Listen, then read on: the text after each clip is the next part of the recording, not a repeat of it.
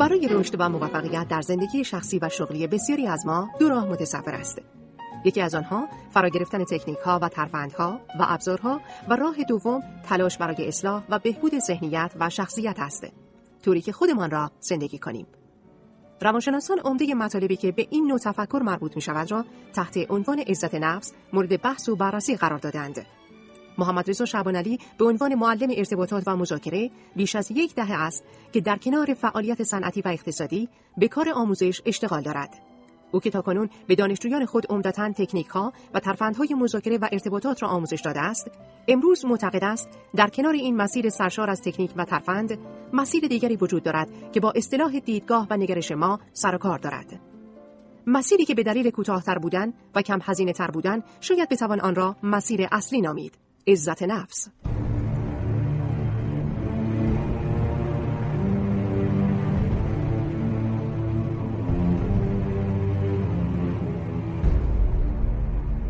عزت نفس بالا قرار نیست شکم ما رو سیر کنه. قرار نیست به خاطر عزت نفس بالا کسی به من حقوق زیاد بده. قرار نیست به من تقدیرنامه بدن بگن شما جزو کسانی هستید که در این جامعه عزت نفس بالا دارید. اما واقعیتش اینه که عزت نفس بالا به من موقعیت بیشتر میده.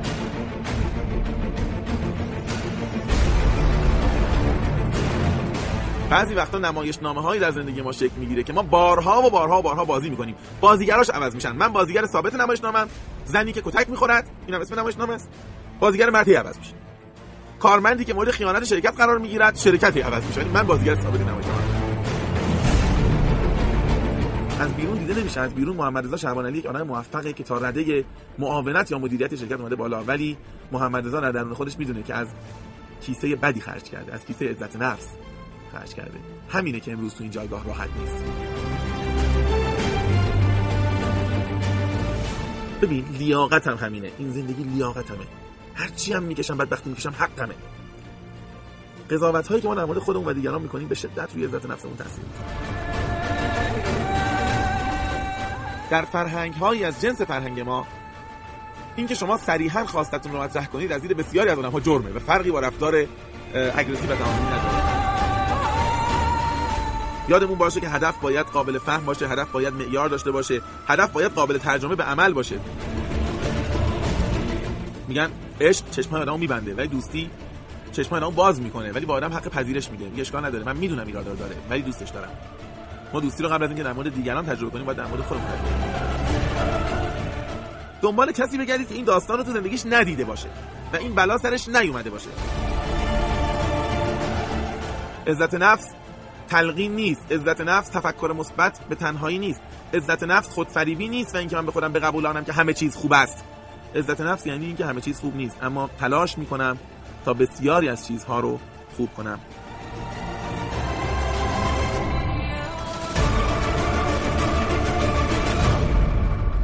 سلام. اگر محصولات قبلی سایت تراستون رو استفاده کرده باشید، میدونید که ما معمولاً کتاب‌های روز دنیا رو ترجمه می‌کنیم و برای شما به سبک روایی و داستانی، نه به سبک رسمی، می‌خونیم، مثال می‌زنیم و راجع بهش صحبت می‌کنیم. این محصول تراستون برای اولین بار خلاصه یک کتاب مشخص نیست، بلکه ترکیبی از چند کتاب مختلفه و به عبارتی گزارشی از مطالعات چند سال اخیر من هستی در اختیار شما قرار میگیره.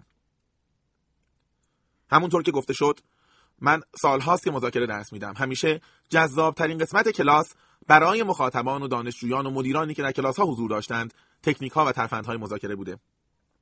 هیچ وقت فراموش نمی کنم که زمانی که از تکنیک ها حرف میزنم، چجوری چشم کسانی که نشستن برق میزنه، خوشحال میشن و دنبال اینن که از همین امروز که از در بیرون میرن، روی نخستین آدمی که پیدا میکنند این تکنیک ها و ترفندها رو پیاده کنند.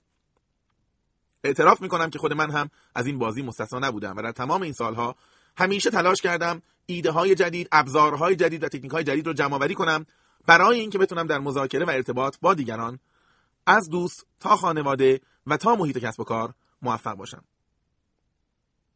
اما طی چند سال اخیر به نتیجه جالبی رسیدم و اون این که می شود بدون استفاده از این تکنیک ها، بدون توجه کردن به این اصول، با دوستانم حرف بزنم، با همکارانم کار کنم، با خانواده‌ام زندگی کنم و همچنان در عین اینکه موفقیت شخصی و شغلی رو به دست میارم، تجربه خوبی از زندگی رو هم برای خودم داشته باشم. واقعیتش اینه که من در این فایل اگرچه برای شما از عزت نفس حرف میزنم و از مثالهای کاربردی و ابزارهایی برای اینکه چگونه عزت نفس خودمون رو بهتر کنیم، باید اعتراف بکنم که خودم هنوز دست به گریبان این مسئله هستم. بسیاری از ویژگی‌های منفی که برای کسانی میگم که عزت نفس پایین دارن، ویژگی‌های رفتاری خود من هم هست و بسیاری از ویژگی‌های مثبت که تعریف می‌کنم، خواسته‌ها و آرزوها و رویاهای من هم هست. دو راه داشتم. یه راه این که صبر کنم، اینها رو تمرین کنم و چند سال بعد برای شما داستان این مسیر رو تعریف کنم، و راه دوم این که شما رو هم با خودم همراه کنم تا هممون با همدیگه و در کنار همدیگه به این موضوع فکر کنیم، تمرین‌ها رو انجام بدیم و انشاءالله سال‌های بعد در کنار هم اتفاقات خوبی رو که افتاده جشن بگیریم. بنابراین اینجا نقش من یک معلم نیست که از یک تجربه انجام شده برای شما صحبت میکنه. اینجا یک روایتگر است که بعد از 2-3 سال مطالعه کردن تلاش میکنه خلاصه این مطالعه رو در اختیار شما قرار بده تا انشاءالله همچنان که من قصه میخورم که چرا دیر سراغ این موضوع رفتم، در آینده کسی قصه نخوره و نگران نباشه که چرا دیر به این موضوع دست پیدا کرده. نکات دیگری هم بگم. جنس این فایل و این گفتگویی که خدمت شما ارائه میشه فرق داره با سایر کتاب‌های صوتی و مطالب صوتی که شما شنیدید. توصیه بنده اینه که حتما در زمانی این حرف‌ها رو گوش بدید که فرصت تمرکز دارید. نمیگم داخل خیابون گوش ندید، در حال رانندگی گوش ندید، ولی لااقل یا در جاده گوش بدید که ویراژ لحظه‌ای ماشین‌ها حواستون رو پرت نکنه، یا در اتاقی گوش بدید که زنگ موبایل تمرکزتون رو به هم نزنه. و تقاضای خیلی جدی اینه که حتما کاغذی رو در کنار خودتون داشته باشید. نکاتی که مطرح میشه، حرفایی که گفته میشه، تمرین‌هایی که بحث میشه، حتما روی اون انجام بدید تا انشاءالله این مطالب در ذهنمون جایگاه خاص خودشو پیدا بکنه و نتیجه مثبتی رو که انتظار داریم بتونیم بگیریم. پیشنهاد من اینه که به یک بار گوش دادن این فایل بسنده نکنید و سعی کنیم در هفته‌های اول هر هفته یک بار دیگه اینها رو گوش بدیم. به هر حال مطالب به صورت بسیار متمرکز ارائه میشه و برای جا افتادنش به زمان بیشتری نیاز داره. بعد از تمام شدن این فایل هم لطفاً کاغذهای خودتون رو دور نریزید، نگه دارید، مطالب و تمرین‌ها رو تکرار کنید، مستند کنید، ثبت کنید تا انشاءالله بتونیم به نتیجه خوبی برسیم. و یادمون باشه که روایتگر این داستان هم در کنار ما داره همین مشق‌ها رو انجام میده، همین تمرین‌ها رو انجام میده و مثل ما هر روز داره سعی میکنه ایرادهای موجود رو کمتر بکنه و نتایج مثبت بیشتری رو از این تغییرات به دست بیاره.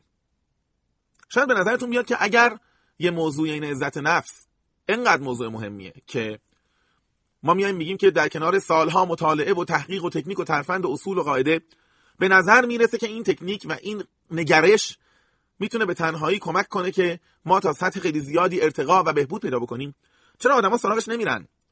چرا همه ما صرفا در حد چند جمله که میشنویم و نقل میکنیم به این مفاهیم فکر میکنیم؟ واقعا آدما برای خودشون مهم نیست که مشکلاتشون رو حل کنن؟ یه نکته خیلی جالب وجود داره که شاید نقطه شروع بحث من باشه. خوشحال بودن هزینه داره. هزینه سنگین هم داره. به همین دلیل بسیاری از انسان‌ها ناراحتند، مشکل دارن، معذبن، اذیت میشن، اما دلشون نمیخواد اوضاع رو حل کنن. من در خونه آدم بد اخلاقی‌ام. هر وقت وارد خونه میشم و بد اخلاقی میکنم، همسرم بهم میگه که چرا بد اخلاق؟ من میگم خب محیط کار دیگه، اصلا آدمو خرد میکنن. تو هم اگر اونجا کار میکردی 8 صبح تا 5 بعد از ظهر با همین اخلاق میومدی خونه، شاید بدتر. یه اتفاق خوب داره میفته. من از محیط کارم ناراضی‌ام.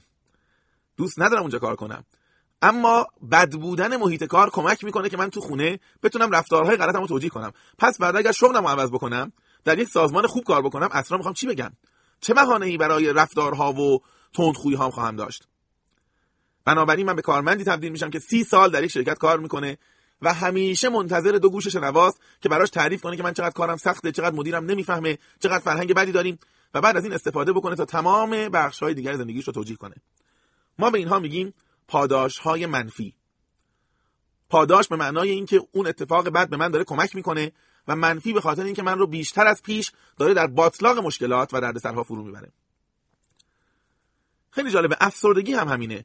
ما بسیار میشنویم از روانشناسان که بسیاری از انسان‌های افسرده حتی دارو هم که میخورن خیلی بهتر نمیشن، یا بسیاری از انسان‌های افسرده اصلا سراغ درمان نمیرن، نه روانشناس، نه روانپزشک، نه روانکاو. همه با خودمون فکر میکنیم که یعنی واقعا این آدم دوست داره غمگین بمونه؟ این همون بحث هزینه خوشحالیه. من الان غمگینم، من در محیط خانواده که میشینم همه احوالمو میپرسن، وقتی امتحانام خراب میشه میگم بالاخره محمدرضا افسرده است، اشکال نداره. تو محیط کار دیگران بهم توجه میکنن، اگر دیر برسم میگن حیوانکی یه مقدار غمگین و افسرده است، صبح نمیتونه از جاش بلند شه. اگر کمتر کار کنم توجیه داره. به یه جایی میرسم که ناخودآگاه حساب میکنم، میگم هزینه خوشحالی خیلی زیاده، من اگر همین وضعیت رو دارم خیلی خوبه. یا دختری که در محیط خانواده، در جلوی فامیل، در جلوی دوست سکوت میکنه، آرومه، حرف نمیزنه، درونگراست. هر جا میشینه تو مهمونی خانواده میگن که میبینی چقدر شرم و حیا داره، کیف میکنی. این دختر یواش یواش سنش بالاتر میره، میبینه در محیط مدرسه و کلاس و جامعه دارن حقشو میخورن، اما یادش میمونه که اشکال نداره، درست حقمو میخورن، اما من آدم با شرم و حیا هستم و اگر بخوام شروع کنم حقمو دفاع بکنم، این برچسب زیبا رو از روی من برمیدارن. اشکال نداره، هزینه همه سختی‌ها رو میپردازم ولی همین رفتار رو حفظ میکنم. به همین دلیله که اگرچه مسائلی مثل عزت نفس مسائل ساده‌ای هستند، به راحتی میشود اونها رو آموخت، یاد گرفت و با تمرین به تدریج میشود وضعیت زندگیمون رو بهتر بکنیم. عموم انسان‌ها ترجیح میدن سراغ این مسائل نرن و همچنان چهره ناراحت و گرفته خودشون رو حفظ کنن و از شرایط بدی که در محیطشون وجود داره گلایه بکنن. من آرزو میکنم بعد از شنیدن این چند ساعت مطلبی که با هم دیگه از روی کتاب‌های مختلف مرور میکنیم و مثال‌های مختلفی که به ذهن میاریم، لااقل ماها بپذیریم که اگر شرایط مطلوب نیست من مسئولشم و اگر میخواهم مطلوب بشه من میدانم که باید از کجا شروع کنم. دلم میخواد راجع به این نکته دیگه هم صحبت بکنم، اونم اینه که قضیه رفتار ما آدم‌ها و عزت نفسمون یه جورایی ماجرای مرغ و تخم مرغه. بذار براتون مثال بزنم. آدمی که عزت نفس بالا داره برای رسیدن به اهدافش تلاش میکنه، اگر هم شکست بخوره از تلاش صرف نظر نمیکنه، اگر 4 بار در کارش شکست بخوره ادامه میده، اگر 10 بار 10 تا رابطه عاطفیش خراب بشه همچنان رابطه‌های جدید رو میسازه و امتحان میکنه و به همین دلیل عملاً میتونه به اهدافش برسه و رسیدن به اهداف دوباره عزت نفس من رو افزایش میده و عزت نفس بیشتر اهداف بعدی رو برام راحت‌تر میکنه و اهداف بعدی عزت نفس بیشتر و یک حلقه مثبت راه میفته. این همین قضیه هم مواجهه با مشکلات هم معنا پیدا میکنه. عزت نفس بالاتر به من روحیه بهتر برای مواجهه با مشکلات میده و کسی که با مشکلاتش بهتر مواجه میشه عزت نفسش افزایش پیدا میکنه. به حدی که امروز اگر من و شما میبینیم یه آدم مصممیه، آدم پخته‌ایه، آدمیه که رفتارهایی که نشون میده رفتارهای پسندیده، بهنجار و معقول و منطقی است، خیلی سخته بفهمیم که نقطه شروع این بوده که رفتارهاش خوب بوده و عزت نفسش بهبود پیدا کرده یا برعکس. اما طبیعیه که بنده و شما انتظار داریم این حلقه رو از نقطه عزت نفس شروع بکنیم، تلاش کنیم عزت نفسمون افزایش پیدا بکنه و بهبود پیدا بکنه تا به این روش عملا رفتارهامون هم تغییر بکنه. من این نکته رو عرض کنم، عزت نفس رو با یه سری چیز دیگه اشتباه نگیریم. عزت نفس با اعتماد به نفس فرق داره. اعتماد به نفس یعنی اینکه من یه کاری خوب میتونم انجام بدم، من معتقدم که سخنران خوبی هستم، این میشه اعتماد به نفس، در عین اینکه معتقدم 4 تا کار دیگه ممکنه خوب نتونم انجام بدم. من معتقدم که نویسنده خوبی هستم، پس اعتماد به نفس در نوشتن دارم. من معتقدم که میتونم یک مدیر خوب باشم، پس اعتماد به نفس در مدیریت دارم. هر وقت گفتیم اعتماد به نفس، بلافاصله این سوال مطرح میشه که در چه حوزه‌ای. اما عزت نفس اون برچسب قیمت و ارزشیه که من روی کل وجودم میذارم. من محمدرضا شعبانعلی خودم رو چقدر ارزیابی میکنم. دیگه بحث این نیست که به عنوان یک سخنران، به عنوان یک معلم، به عنوان یک نویسنده، به عنوان یک مدیر، به عنوان یک کارمند، به عنوان یک خواهر، به عنوان یک پسر، خودم رو چقدر ارزشمند میدونم. آیا وقتی خودم رو در کنار دیگران میذارم خودم رو یک عضو مفید برای جامعه‌ام، برای محیطم میبینم؟ حالم نسبت به خودم خوبه؟ دیدید خیلی از وقتا ماها دوست نداریم صدای ضبط شده خودمون رو بشنویم، تقریبا هممون این مشکل رو داریم. معروف ترین گوینده ها هم باشون حرف میزنید ترجیح میدن صدای خودشون رو نشنون. خیلی وقتا ماها در برخورد با خودمون هم این مشکل رو پیدا میکنیم. من حاضر نیستم با خودم خلوت کنم، نیم ساعت راجع به رفتارهایی که امروز کردم فکر کنم. خودم میدونم چه خبره و میدونم اگر بهش نفکر کنم باید به چیا فکر کنم. یا ولش کنم شب خسته ایم. من یه روزی میشینم فکر میکنم که آیا رفتارام با همکارام درسته؟ با بچه‌م خوب صحبت کردم؟ دیدید وقتی مثلا پدر خانواده با دختر خانواده بد برخورد میکنه، بعد مادر خانواده میگه ببین بچه‌ها خوابیدن، یه 5 دقیقه حرف بزنیم ببینیم رفتار درستی بوده. میگم شب خیلی خستم، حتما فردا یادم میاد راجع به این قضیه صحبت کنیم. بحث خستگی نیست. من ترجیح میدم صدای ضبط شده خودمو نشنوم، چون خودم میدونم چجوری حرف زدم. بنابراین اعتماد به نفس یعنی اینکه من یک مهارت خاص رو چقدر دارم یا یک فعالیت خاص رو چقدر خوب میتونم انجام بدم. عزت نفس یعنی اینکه خودم کلا چقدر برای خودم و خواسته هام و توانمندی هام ارزش قائلم. عزت نفس با خودپسندی هم فرق داره. خودپسندی یعنی که من دیگران رو نمیبینم، من مهمم، من بالاتر از شما هستم. اگر قرار است منافع یک نفر تامین شود و بقیه ضرر کنند، منافع من باید تامین شه. این میشه خودپسندی. عزت نفس اینو نمیگه. عزت نفس میگه من انسانم همچنان که تو هم انسان هستی. من هیچ وقت یادم نمیره مدیر من یک زمانی در سالهای اولی که کار میکردم به من یک هدیه داد، گفت این هدیه رو به فلان کارمند فلان سازمان بده، برای ما کارهای زیادی انجام داده. اولین باری بود که من داشتم همچین کاری انجام میدادم. زمانی که می‌خواستم هدیه رو روز بدم، صدام کرد، یه حرف عجیبی زد. گفت ببین نکنه از دادن این هدیه احساس غرور پیدا کنی و بگی من چه آدمیم که بگم چه آدمیم هدیه میدم. به یک تصادف روزگار من و تو اینور میز نشستیم و اون اونور میزه. یک چرخه دیگه بخوره ممکنه من و تو اونور میز نشسته باشیم و به خاطر هزینه زندگیمون کلمونو کج کنیم که از اینور میز هدیه بگیریم. نفس کار غلطی بود، اما درس مدیر من درس درستی بود. معلوم اینه که ما هممون به یک اندازه ارزشمندیم. ممکنه در چیدمانی که امروز وجود داره من بالاتر از تو باشم یا تو بالاتر از من باشی، اما معناش نیست که همیشه قرار اتفاق بیفته. یه نکته خوبم بگم، بعضیا میگن عزت نفس زیاد چیز بدیه.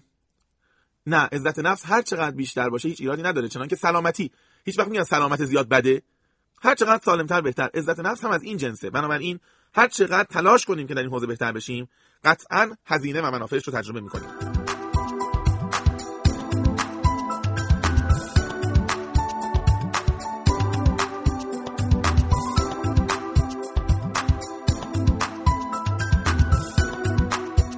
اشتباه نکنیم، عزت نفس با اعتماد به نفس فرق دارد. عزت نفس با خودپسندی فرق دارد. عزت نفس با خودشیفتگی فرق دارد. عزت نفس زیاد بد نیست، چیزی هست مثل سلامتی زیاد. اجازه بدید من به شما بگم که عزت نفس بالا قرار نیست چکر ما رو سیر کنه. قرار نیست به خاطر عزت نفس بالا کسی به من حقوق زیاد بده. قرار نیست به من تقدیرنامه بدن بگن شما جزو کسانی هستید که در این جامعه عزت نفس بالا دارید.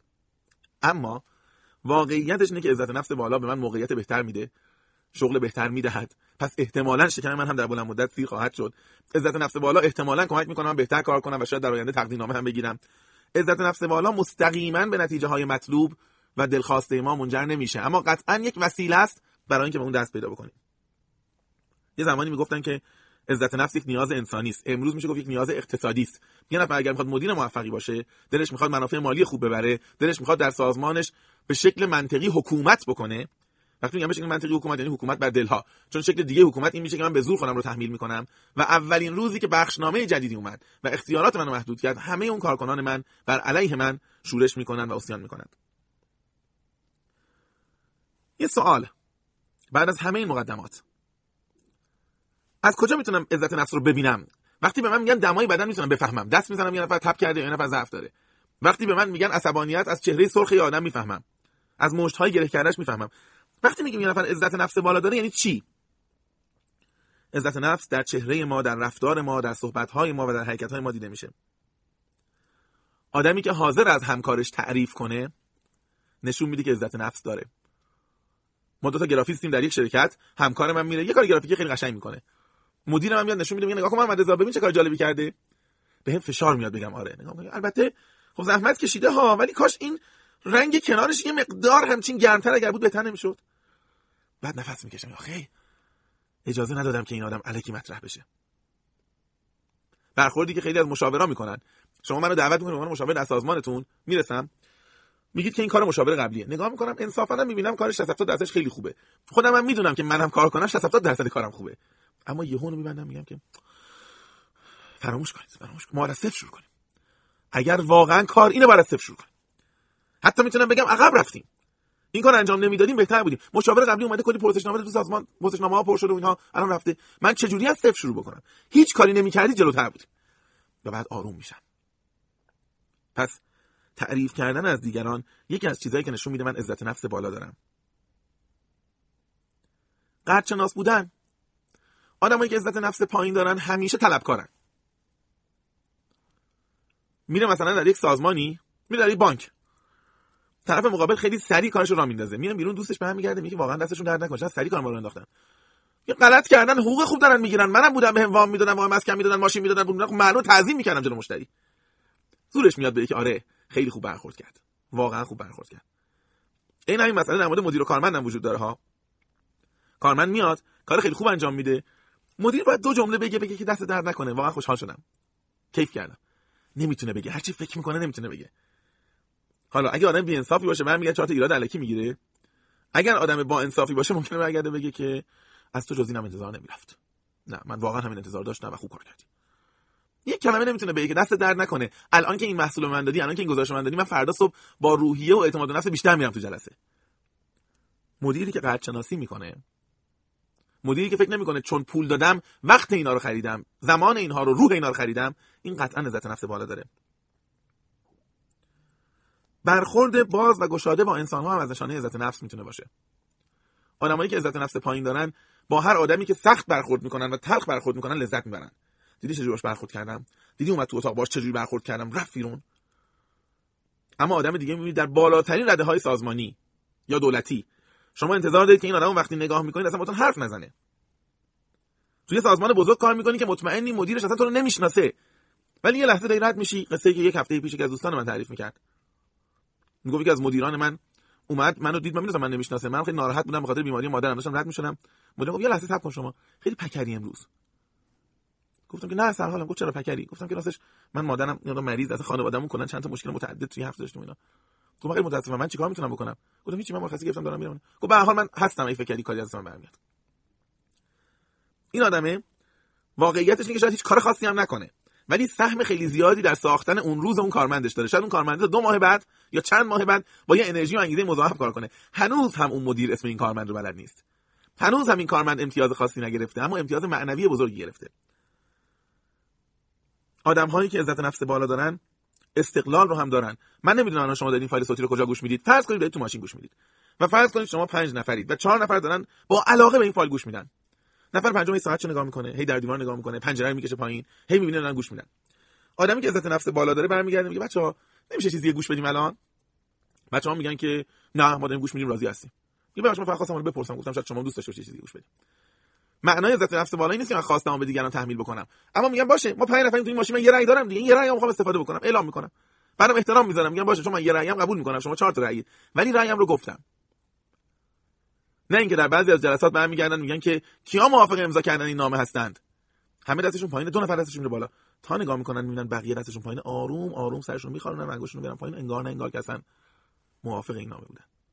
این آدم اون استقلال رو نداره دیگه، خودش رو به اندازه 1 نفر از اون 10 نفر صاحب حق نمیدونه. در کنار اینها احساس امنیت هم مهمه. آدم‌هایی که عزت نفس بالا دارن همیشه احساس امنیت میکنن. داره توی سازمان کار میکنه، مسئول دفتره، یه نفر دیگه هم میانن اونجا میگن کمک تو باشه. اونی که عزت نفس بالا داره میگه من که میدونم کارم خوب انجام میدم و من که میدونم نیروی ارزشمندیام، از 2 حال خارج نیست، یا این آدمم کمک من میشه و ما با هم دیگه کارمون ادامه میدیم، یا اصلا به من به هر دلیلی میگن برو. قطعا آدمی مثل من هر جای دیگه بره راحت کار داره. اما آدمی که عزت نفسش پایین است فردا صبح میاد چپ چپ طرفو نگاه میکنه، طرف میگه سلام خسته نباشین، سلام چطوری، شما بفرما پشت میزتون، ممنون خدمتتون. سعی میکنه جای نامه‌ها رو غلط غلوط یاد بده، سعی میکنه تو پسورد به طرف یاد نده، از همون اطلاعات خیلی اولیه‌ای که داره خوب استفاده نکنه. یه آدم مهمی که زنگ میزنه میدونه فلانی مهمه ها، مثلا آقای هیدری زنگ زدن مهمه، نمیگه به این آدم که با احترام باهاش حرف بزنه مهمه، گوشی میدنی من خودم عادی حرف میزنه. بعد که تموم میشه مدیر میاد آقا چرا با این آدم اینطوری حرف زدید؟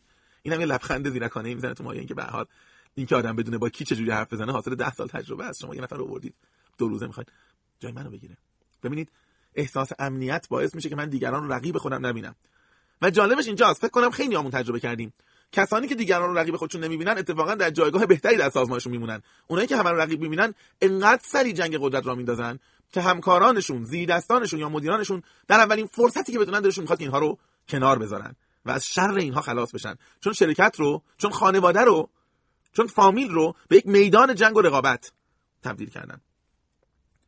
بحث‌های دیگری هم وجود داره که حالا در ادامه میگیم. یکی از نکات مهم عزت نفس اینه که آدم‌هایی که عزت نفس بالا دارن اشتباهاتشون رو راحت میپذیرن.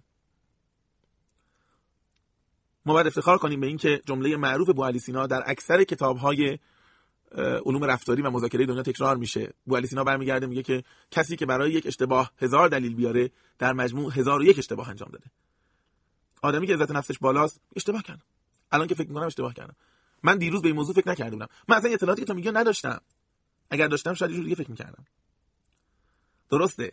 ممکنه اگر من یک مدیر باشم و این حرف رو بزنم، کارمندان من در نگاه اول برگردن بگن بیا دیدی؟ همش اشتباه، همش اشتباه. شرکت رو داره به فنا میده. ولی من یک برگ برنده در جیب شما گذاشتم. این که من آدم منطقی هستم، شاید اشتباه کردم، ولی اینقدر منطقی هستم که بپذیرم. اگر چند روز دیگه برای من دوباره استدلالی مطرح کردی و من محکم گفتم که نه، من درست رفتار کردم، شما چی میگی؟ میگید من دارم اشتباه میکنم، چون شبانعلی آدم منطقیه. اگر درست میگفته من قبول میکرد. من اون روز باختم، ولی در طول هفته ها و ماه ها و سال ها آینده برندم، به خاطر اینکه میگن نه، این آدم اگر حرف درست بزنی قبول میکنه، حتی اگه برخلاف خودش باشه.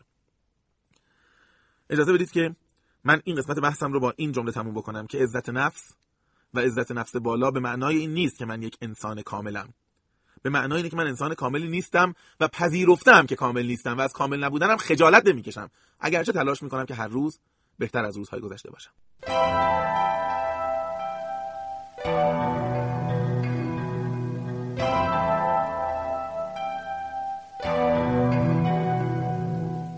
شاید اولین سوالی که در مورد عزت نفس مطرح میشه اینه که من از کجا بفهمم خودم یا همکارم یا پدر و مادرم یا فرزندم مشکل عزت نفس داریم. عزت نفس پایین کجاها خودشو نشون میده؟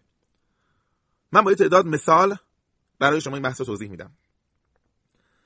اولین ویژگی آدم‌هایی که عزت نفس پایین دارن اینه که از دیگران زیاد انتقاد میکنن.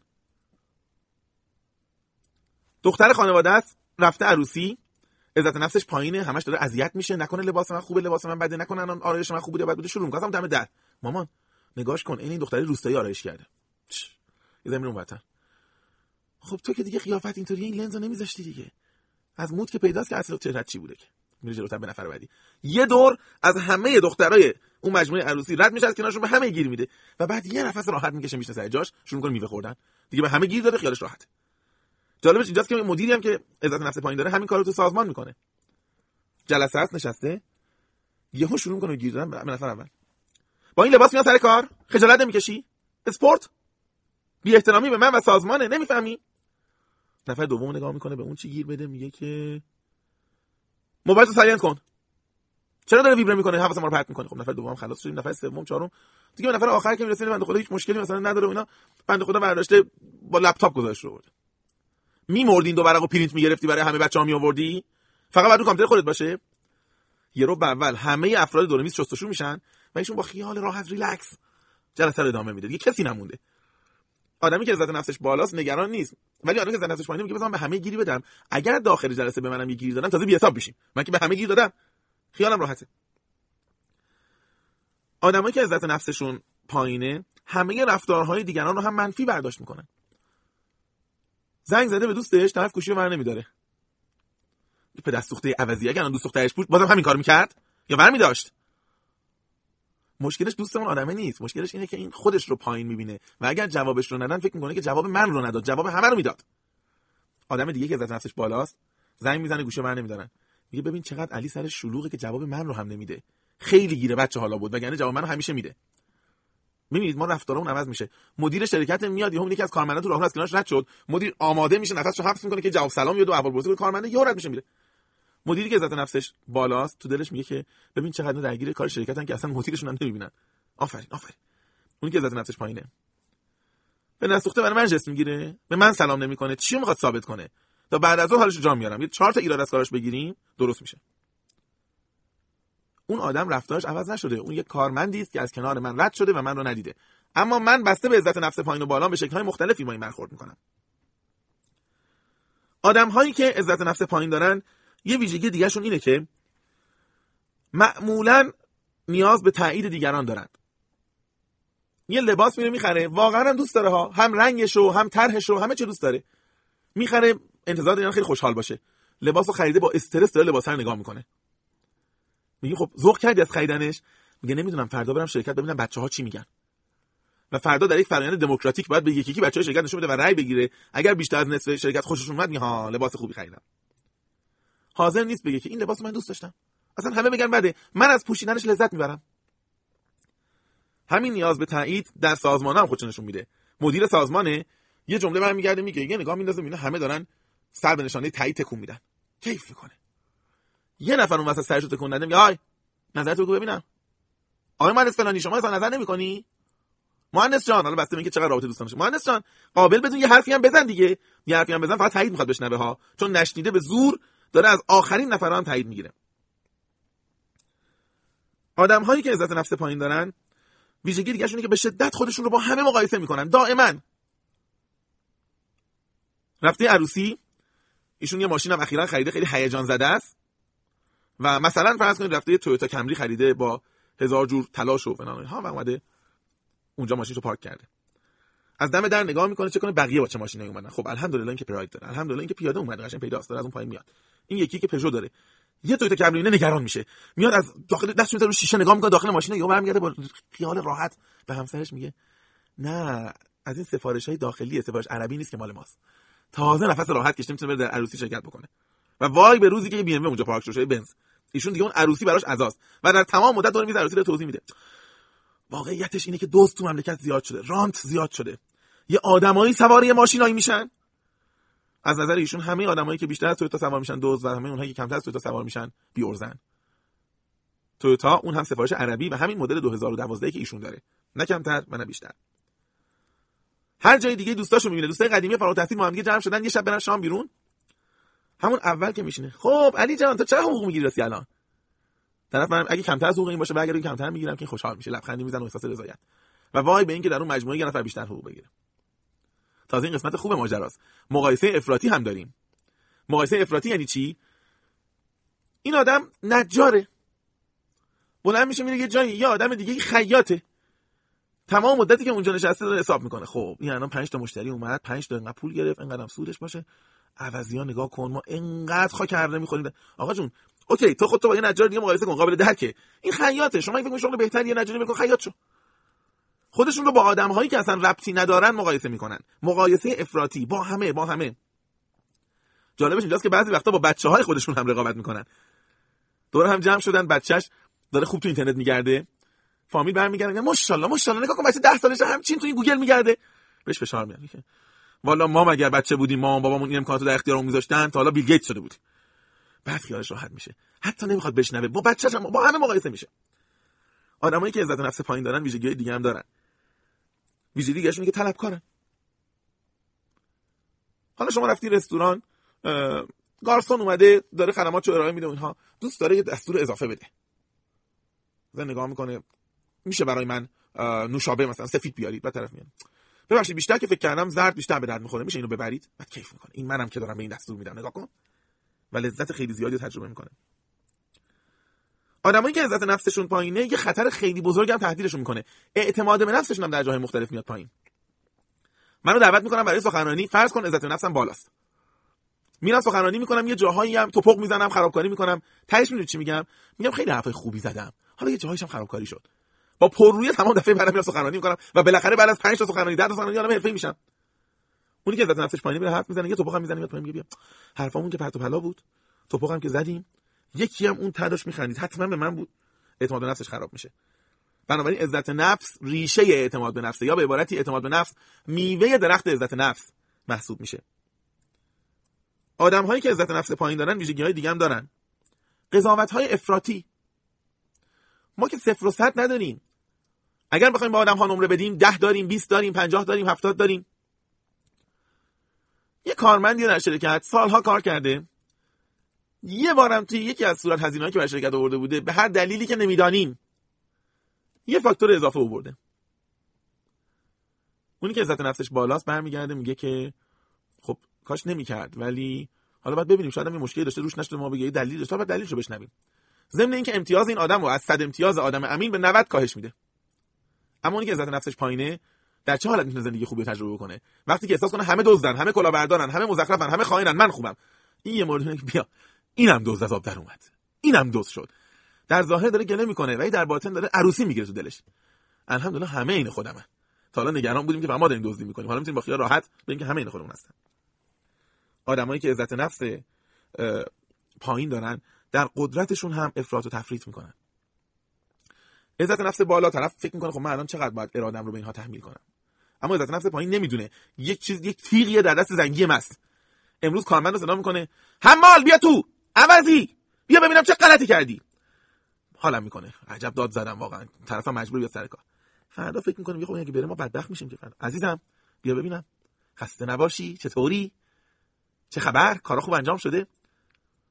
تو دعوای زن و شوهری هم میبینی شوهرش میگه داد و هوار، بدبخت شدم، بیچاره شدم، از وقتی با تو زندگی میکنم زندگی نمیکنم، اصلا دیگه زندگانی نیست، زندمانیه. شب که میشه، ببخشید من یه مقدار زور خوب تند صحبت کردم، ولی واقعیتش اینه که سرمایه اصلی زندگی من تویی. اینو به همم گفتم.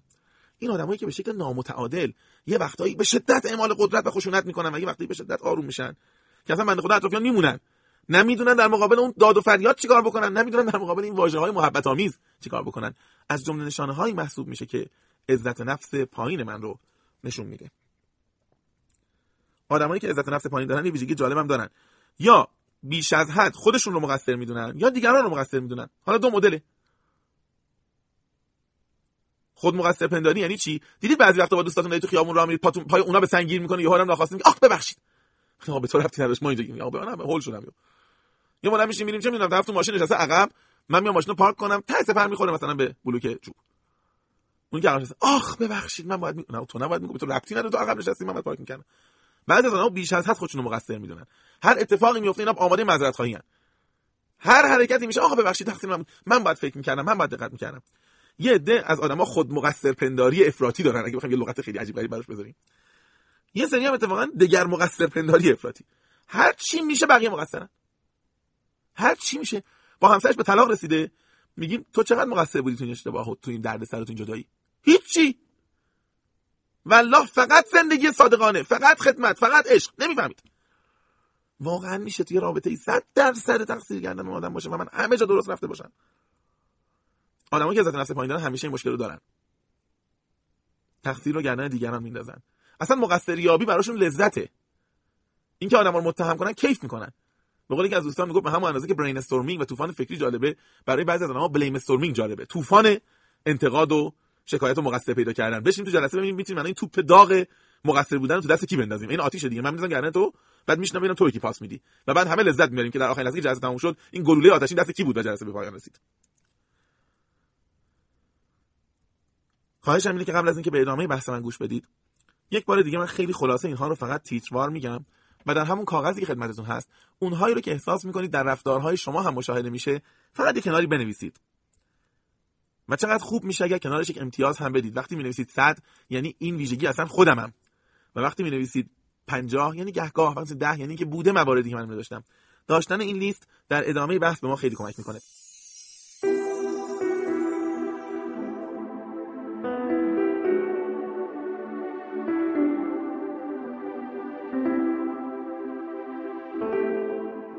نشانه‌هایی که به وسیله آن می‌فهمیم مشکل عزت نفس وجود دارد: اصرار بر روی مواضع، انتقاد زیاد از دیگران، تفسیر منفی از همه رفتارها و بدبینی، مقایسه دائمی خود با دیگران، عدم توانایی تغییر باور و ابراز آن، طلبکار بودن، احساس گناه و خجالت، نیاز به دیگران برای تأیید، اعتماد به نفس پایین، خود مقصر پنداری یا دگر مقصر پنداری، عدم توجه به سهم هر کس در رابطه با مسئولیت، افراط و تفرید در استفاده از قدرت، عدم تحمل رشد و پیشرفت دیگران، قضاوت افراطی و اضطراب اجتماعی.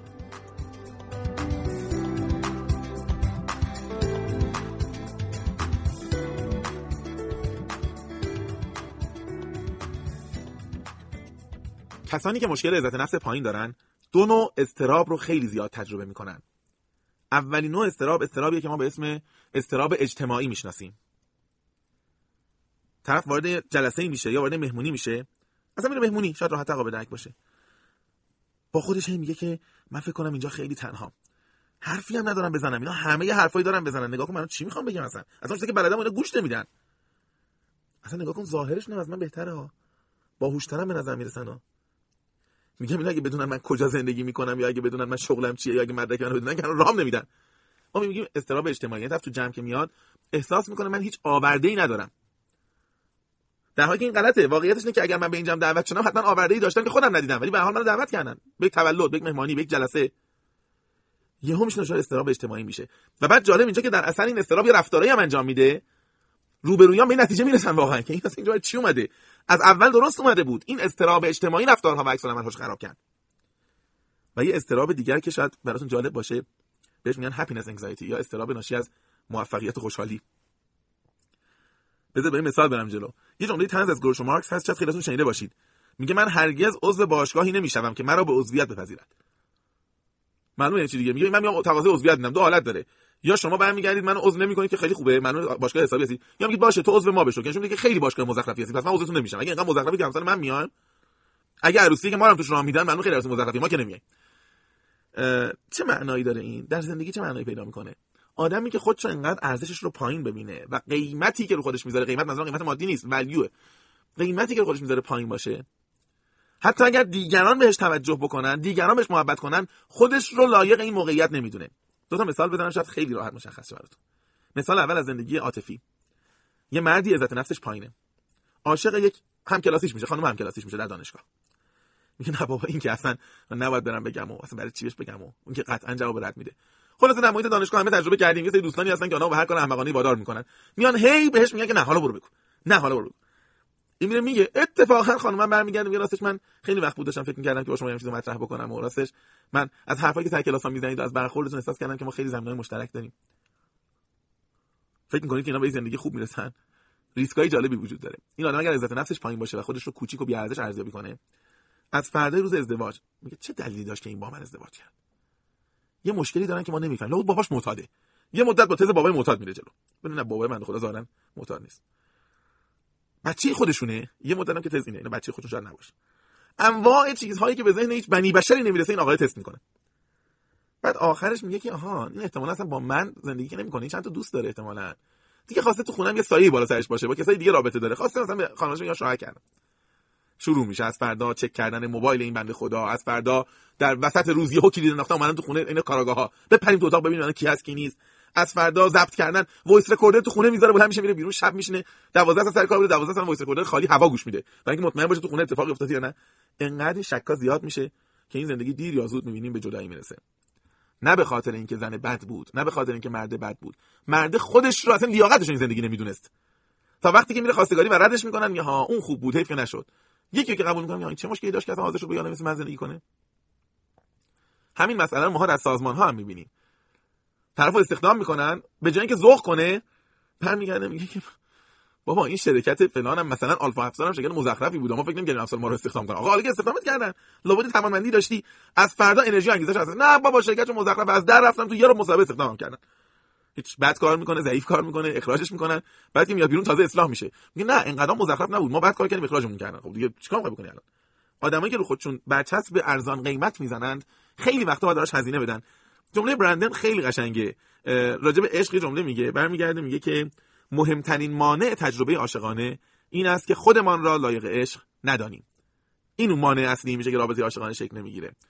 و اگر بخوام به شکلی بحث‌هایی که تا حالا داشتم رو برای شما خلاصه بکنم، باید خدمتتون عرض بکنم که مهمتر از شاد بودن و خوشبخت شدن، پذیرش و تحمل شاد بودن و خوشبخت بودنه. این که من بپذیرم که اگر من خوشحالم حقمه، تلاش کردم، زحمت کشیدم و کاملا میارزه و حقمه که من حسو داشته باشم. نه اینکه مثل یکی از دوستان من همه چی در زندگیش خوب بود، خیلی استرس وحشتناک داشت. گفتم چرا انقدر استرس داری؟ گفت من از اوضاع از این بهتر که نمیتونه بشه، همه چی خوبه، هر اتفاقی بیفته فقط میتونه بدتر بشه. پس برای چی باید خوشحال باشم؟ ما بهش میگیم هپینس انگزایتی یا اضطراب ناشی از خوشحالی و خوشبختی. خوشحالی و خوشبختی چیزی نیست که بهش برسیم و همون لحظه لذت ببریم. اگر قبلش زیرساخت‌ها رو آماده نکرده باشیم، اگر خودمون رو پرورش نداده باشیم، اگر نگرش و دیدگاه‌ها و اصول و باورهای مربوط به اون رو در ذهنمون ایجاد نکرده باشیم و بهش جایگاه نداده باشیم، دیر یا زود از بهشت شادی و خوشبختی و موفقیت به بیرون رانده میشیم.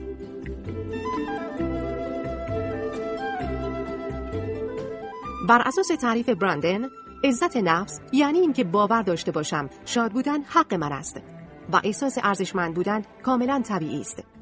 من لیاقت زندگی خوب مانند دیگران را دارم و مثل هر کسی حق دارم برای تحقق خواسته هایم تلاش کنم. حق دارم برای دستیابی به ارزش هایم و حفظ آنها بکوشم و میوه های شیرین درخت تلاش و کوششم را بچینم و استفاده کنم.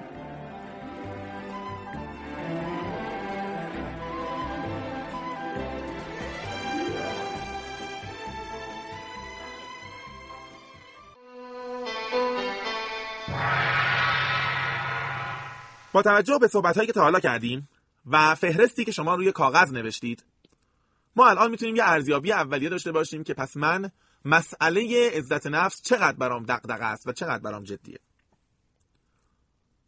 اما یک نکته، عزت نفس یک جورایی مثل دمای بدن میمونه، یعنی مثلا اگر بهش نمره بدیم بین 0 تا 100 دائما داره کم و زیاد میشه. هر رفتاری که من انجام میدم، خوب یا بد، هر تفسیری که در ذهن خودم ارائه میدم، مثبت یا منفی، میتونه عزت نفس من رو کاهش یا افزایش بده. بنابراین همچنان که دمای بدن ما انسان ها مدام در حال افزایش و کاهشه، عزت نفسمون هم مدام کم و زیاد میشه، ولی خب متوسطش فرق میکنه. چه عواملی عزت نفس من رو کاهش میدن؟ چه کارهایی هست که وقتی من اونها رو انجام میدم عزت نفسم به کمتر از میزان قبلیش کاهش پیدا میکنه؟ اول از همه هدف گذاری های نامناسب. هر بار که ما هدفی میذاریم و به این هدف نمیرسیم، در واقع داریم از کیسه عزت نفسمون خرج میکنیم. من جوگیر میشم، هیجان زده میشم و میگم من دلم میخواد از این به بعد کتاب بخونم، هر روز کتاب بخونم. به هم برمیگردن میگن خب چقدر میخوای بخونی؟ میگم من روزی 30 صفحه از این به بعد کتاب میخونم، هر روز. فردا شروع میکنم 20 صفحه میخونم، پس فردا 15 صفحه میخونم، روز بعدش 22 صفحه میخونم. در نگاه اول حسم خوبه، میگم خب اشکال نداره، من 30 رو گفتم که دیگه 20 برسم. اگر میگفتم 20 که 5 صفحه نمیخونم. بله، از لحاظ ایجاد انگیزه و هدف گذاری حرف درسته، ولی از لحاظ عزت نفس یه مشکل خیلی جالب وجود داره. تو به خودت میگی من میخوام 30 صفحه کتاب بخونم، ولی در عمل 18 صفحه میخونی. تو به خودت میگی من میخوام 30 صفحه کتاب بخونم، ولی 22 صفحه میخونی و دائما اتفاق میفته. هر بار که هر روز میخوای کتاب بخونی و نمیتونی به اون عددی که گفته بودی برسی، عزت نفس دیگه مدام کاهش پیدا میکنی. نه بابا، من که دیگه خودمو میشناسم، من هر چی بگم انجام نمیدم. برمیگردی میخوای هدف گذاری مالی بکنی، میگی که من باید از نیمه دوم امسال ماهی 5 میلیون تومان درآمد داشته باشم. تلاش تو میکنی، انرژیتو میذاری درآمد شما 3 میلیون. دوستات خیلی خوشحال میشن، میگن که ببین چقدر خوب، چه درآمد خوبی، چه موفقیتی، چه رشدی. ولی حال خودت خوب نیست. چرا خوب نیست؟ چون تو 5 میلیون تومان در ماه میخواستی و بهش نرسیدی. هدف گذاری های بزرگ که من نمیتونم انجام بدم و فراتر از حد توانایی من، ممکنه باعث شن من کارهای بزرگی بکنم ولی از کیسه عزت نفس من خرج میکنم. به همین دلیله که شما اگر نگاه بکنید، عمده کسانی که سیگار میکشن یا دیگرانی که سیگار رو ترک کردنش توصیه میکنن، یک مثال معروف دارن. میگن اگر روزی 20 عدد سیگار، 20 نخ سیگار میکشی و میخوای سیگار رو ترک کنی، برمیگردی میگی من دیگه از فردا سیگار نمیکشم. یه روز نمیکشی، روز دوم یواشکی یه نخ میکشی، روز سوم نمیکشی، روز چهارم یه نخ میکشی. همه خوشحالن، میگن الحمدلله روزی 20 نخ شده 2 روز یه نخ. درستم میگن، ولی تو باختی. هر یک باری که این نخ سیگار رو از توی پاکت در میاری که بکشی، در ناخودآگاه میگه ببین قرار بود دیگه اصلا نکشی، یا تو حرفت برای خودت هم حرف نیست. اگر میخوای سیگار ترک کنی و اگر میدونی که قراره یواشکی دست بردی بزنی و مثلا یه نخ بکشی، میگه نه من سیگار رو ترک نمیکنم ولی در هفته بیشتر از 3 نخ نمیکشم. حالا اتفاق خوب میفته، وقتی که هفته 3 نخ بیشتر نکشیدی، چیزی در ناخودآگاهت ثبت میکنه که من محمدرضا اگر حرفی زدم اون حرفو انجام میدم. حالا میشه فهمید که چی میشه بعضی از این مدیران، بعضی از این سخنوران، بعضی از این بزرگان حرف میزنن. حرفی که میزنن حرف عادیه. من شما میگیم بابا این حرفی که همه میزنن، ولی جالبه این که میزنه به دل آدم میشینه. چرا؟ به خاطر اینکه این آدم یک عمر دقت کرده به خودش چی میگه، چه هدفهایی میذاره و اگر هدفی میذاره باید بهش برسه. پس عزت نفسش به تدریج افزایش پیدا کرده و اون نفوذ کلام رو پیدا کرده.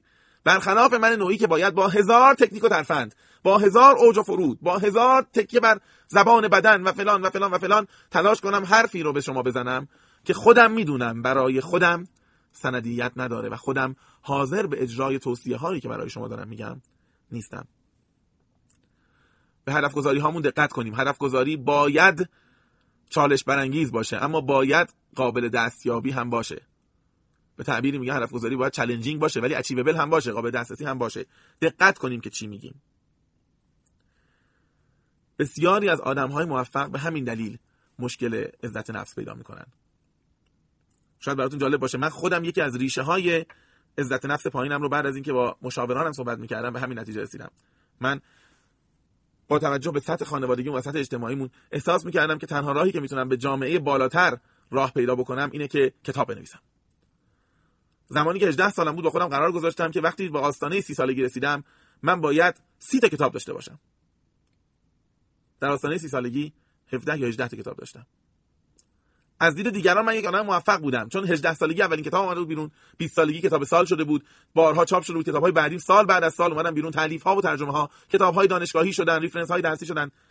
دیگران موفقیت رو می‌بینن و منم که هر بار که این کتاب‌ها رو در قفسه کتابخونه می‌بینم میگم محمدرضا تو به هدفی که می‌خواستی نرسیدی.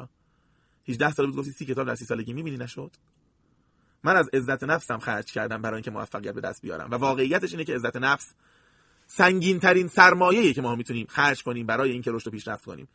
اگر انسان‌های بسیار موفقی رو می‌بینید که در جامعه رفتن بالا، بزرگ شدن، مطرح شدن، ثروتمند شدن، برند شدن، مدیر شدن و یک رفتارهایی می‌بینید از گروه همون رفتارهایی که ما هم دیگه حرف زدیم. آدم میگه عجیبه این آدم در این سطح این رفتار ناپخته، بدونیم که اینها از جای بدی خرج کردن که امروز اینجا قرار گرفتن. من بعضی وقتا میگم که عزت نفس رو میشه به عنوان سوخت موشک نگاه کرد. موشک سوختش رو میگیره، با فشار به بیرون پرت میکنه و خودش در خلاف جهت مومنتوم و سرعت میگیره و حرکت میکنه. بعضی از ماها برای پیشرفت کردن از کیسه عزت نفسمون در میاریم، پرت میکنیم و جلو میریم، رشد میکنیم، بزرگ میشیم و دیگران همه تعجب میکنن این آدم در این سطح این برخورد، آبدارچیش خیلی بهتر و پخته‌تر برخورد میکرد تا خود این مدیر کل، چون مدیر کل از جای بدی خرج کرده. عوامل دیگه هم هستن که عزت نفس رو کاهش میدن. یکیش شخصی کردنه. من به عنوان مدیر یک سازمان مشغول به کار میشم، کارکنان هر روز میان اعتراض، نامه‌نگاری، تو صندوق پیشنهادات و انتقادات بد و بیرا مینویسن میندازن. من یادم میره که اینها از محمدرضا شعبانعلی گله ندارن، اینها از مدیر عامل شرکت ایکس وای زد گله دارن. اینا اگه منو تو خیابون ببینن دوستم دارن، تحویلم میگیرن، ماشینم پنچرشه میان کمکم میکنن، پنچرگیری میکنن. اینها از مدیرشون گلایه میکنند، نه از شخص محمدرضا شعبانعلی. اینها از یک باکس گله دارن، یه چارت بزرگه، یه باکس در این چارت اون وظایفی رو که اونها انتظار دارن انجام نمیده. ما با شخصی کردن خیلی لطمه میخوریم. اگر شما این فایل صوتی رو گوش دادید، داکیومنت ها و اسناد رو دیدید و نهایتا ایمیلی زدید که ما از کیفیت این فایل راضی نبودیم یا انتقادهایی داریم، اگر من فکر کنم که شما از محمدرضا شعبانعلی انتقاد دارید، قاعدتاً عزت نفسم به شدت کاهش پیدا میکنه. من باید بخوام یادآوری بکنم که محمدرضا اینها از یک محصول دیجیتالی که از یک فروشگاه آنلاین خرید کرده اند احساس نارضایتی دارن، نه از تو. کس دیگری هم این حرفا رو میزد، از اون آدم انتقاد میکردن. این انتقاد شخصی نیست. شخصی کردن انتقادها باعث میشه که ما هزینه بسیار زیادی رو از کیسه عزت نفسمون پرداخت کنیم. دلم میخواد راجع به یک فاکتور دیگه هم صحبت کنم که به شدت موجب کاهش عزت نفس میشه و اون رفتارهایی که اصطلاحاً میگن خودویرانگری یا شکست خوردن از خود. دوستان من، بزرگترین شکست‌های زندگی رو من از همکارم نمیخورم، از مدیرم نمیخورم، از شرکت رقیب نمیخورم، از پدر و مادر و فرزند و خواهر و برادرم نمیخورم. بزرگترین شکست‌ها و عمیق‌ترین زخم‌هایی رو که من با خودم جابجا میکنم از خودم میخورم. ما خیلی وقت‌ها رفتارهایی داریم که اصطلاحاً بهش میگن self defeating behavior یا رفتارهایی که باهاش خودم رو شکست میدم، خودم رو ویران میکنم. اول از همه اینها کمالگرایی یا پرفکشنیسمه. کمالگرایی شکل‌های مختلفی داره که من الان برای شما توضیح میدم. کمالگرایی جسمانی، من باید هیکلم خوب باشه، من باید چهرم خوب باشه، من باید نسبت قد به وزنم این باشه، من باید وقتی تو جمع میرم بلند قدترین باشم، من وقتی تو جمع میرم باید خوش هیکل‌ترین باشم، من باید زیباترین باشم، بینی من باید به اون شکل باشه، لب من باید به این شکل باشه، گوش من باید به اون شکل باشه. کمالگرایی جسمانی. چرا ما بهش میگیم شکست خوردن از خود؟ کسی به من حرف نزده، ولی من وقتی وارد یک مهمانی میشم و آدمی رو میبینم که نسبت قد به وزنش متناسب‌تر از منه، من اون مهمانی رو با احساس شکست ترک میکنم و عزت نفسم کاهش پیدا میکنه. فردی رو میبینی که 2 سال قسمت عمده‌ای از پروسس و پردازش مغزیش فقط صرف عمل جراحی بینی داره میشه. در شرکت که میره از صبح داره بینی همه نگاه میکنه، جلسه که میره بینی همه داره نگاه میکنه، تو خیابون بینی همه نگاه میکنه. یک فشار و استرس بسیار زیاد. کسانی که بینیشون از این آدم زشت‌تر باشه میگه بیا اینم اینم بدبخته. کسانی که بینیشون خوشگل‌تر باشه میگه بیا نگاه کن، نگاه کن چه جوری دارن میرن. به ازای تک تک بینی‌های زیبایی که در این شهر قدم میزنن من شکست میخورم. ما کمالگرایی موفقیت هم داریم. در حوزه ساکسس و موفقیت کمالگرا میشه. من باید جلوتر از همه باشم، من باید اول بشم. اگر قراره در شرکت یا در سازمان 3 کارمند برتر رو انتخاب بکنن، من باید شماره 1 اونها باشم. اگر من در فیسبوک یه پست دارم می‌نویسم، نگاه کنم دوستای دیگم چند تا لایک خورده، این 150 تا لایک خورده، پست من چند تا خورده، 32 تا خورده.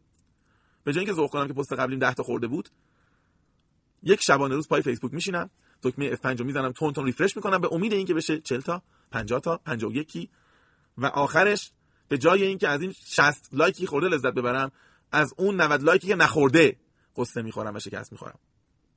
کمالگرایی در موفقیت چیزی که ما در کنکور میبینیم. من باید بهترین رشته برم، من باید بهتر از همه اطرافیانم کنکور بدم، نمره ترازم باید از همه بالاتر باشه. در جنبه‌های شخصی هم می‌بینیم آدم‌هایی که کمالگرایی دارن اما از جنس موفقیت